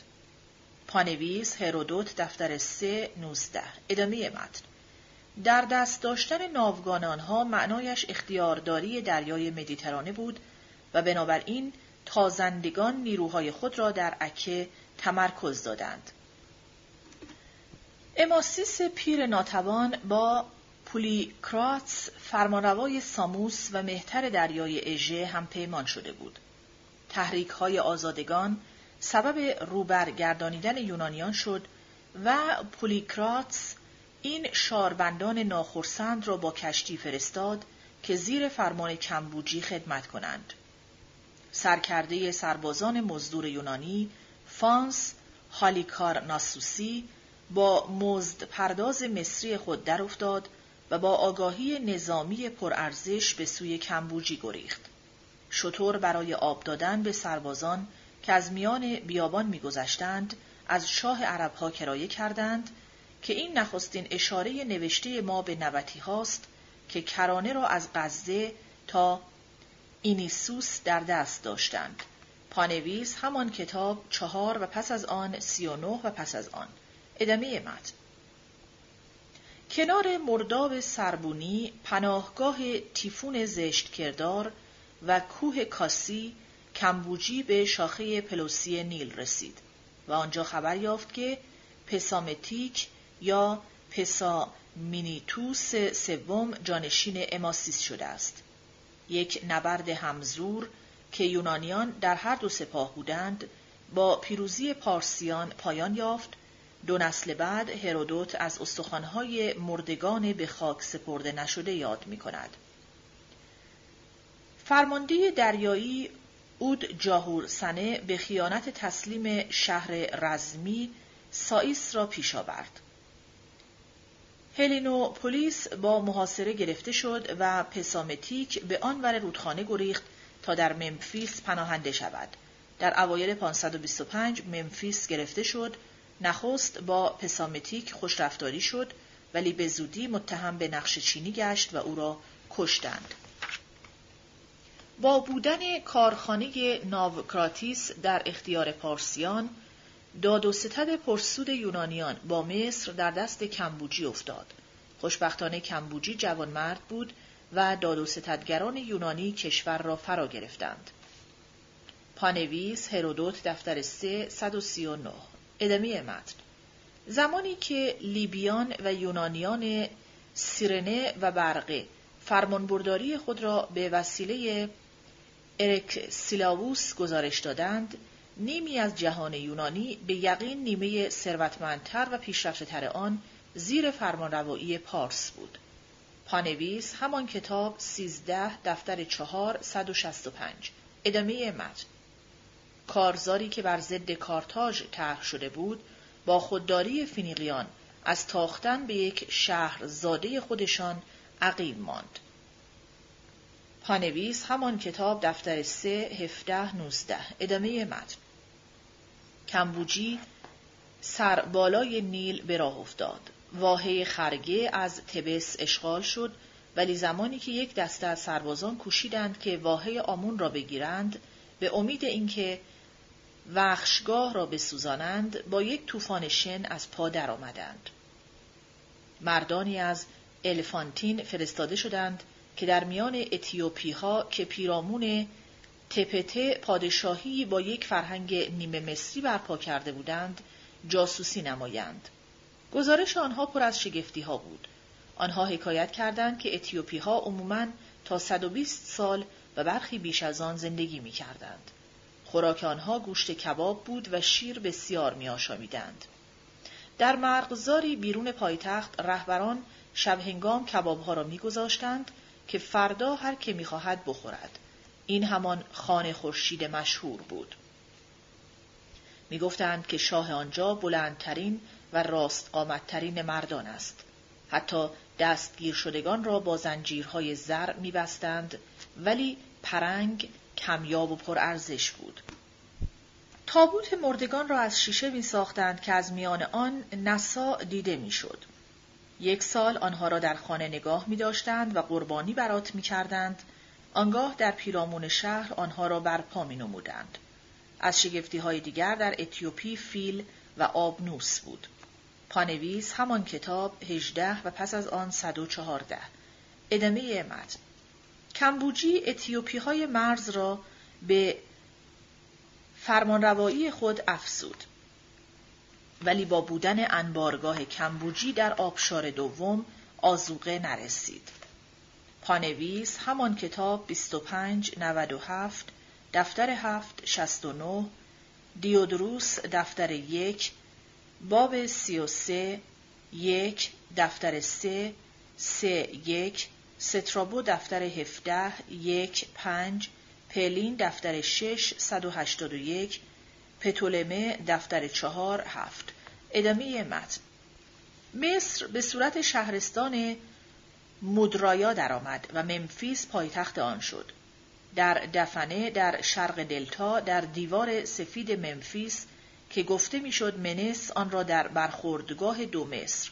و آنور رودخانه از پایتخت در جایگاه قاهره کهنه بابل مصری ساخته بود و در الفانتین پایین آبشار اول که در آنجا سربازان مزدور یهودی نشیمن کرده بودند پادگانها به پاییدن مرزها می پرداختند. پانویس نامه تئاس سیزده ادامه متن صفحه 123 مصر زیر فرمانروایی کمبوجی داستانهای دیوانگری های کمبوجی را در مصر باید گذافگویی شمرد. این دشنام که بسیار بازگو شده که او یک گاو آپیس را کشت دروغ است.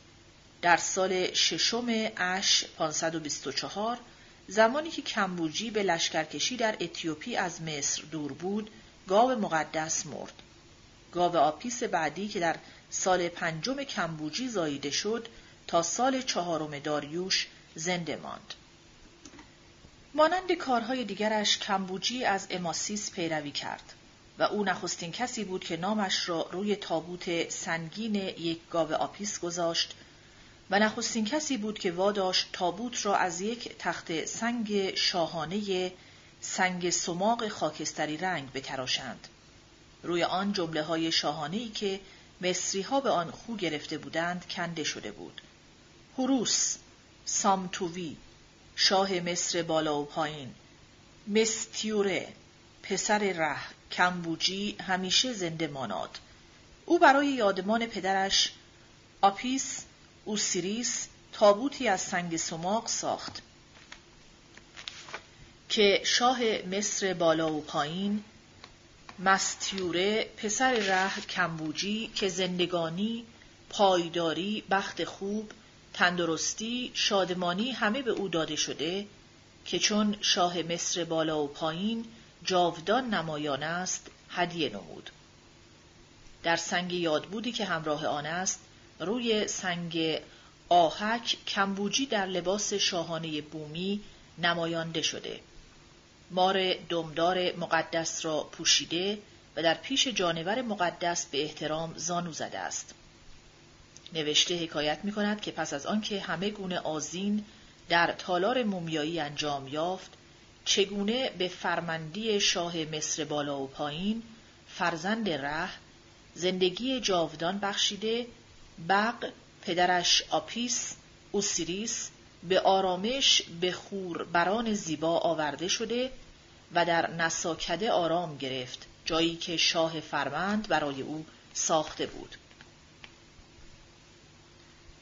دیگران برای او بافته ها خرمک ها همه زیورها و هر گونه چیز گرانبها ساختند همه به فرمان شاه فرمند انجام گرفت. در سال ششم کمبوجی اتیاواهی پارسی پسر ارتامس و قانجو خاج سرای پارسی و فرماندار کوپتوس گروهی را به کانهای سنگ در بیابان وادی حمامات رهبری کرد تا مواد ساختمانی تازه‌ای برای نوسازی پرستشگاه ها به دست بیاورد. اینکه قصه های وحشیگری کمبوجی عقیده همزمانهای او نبوده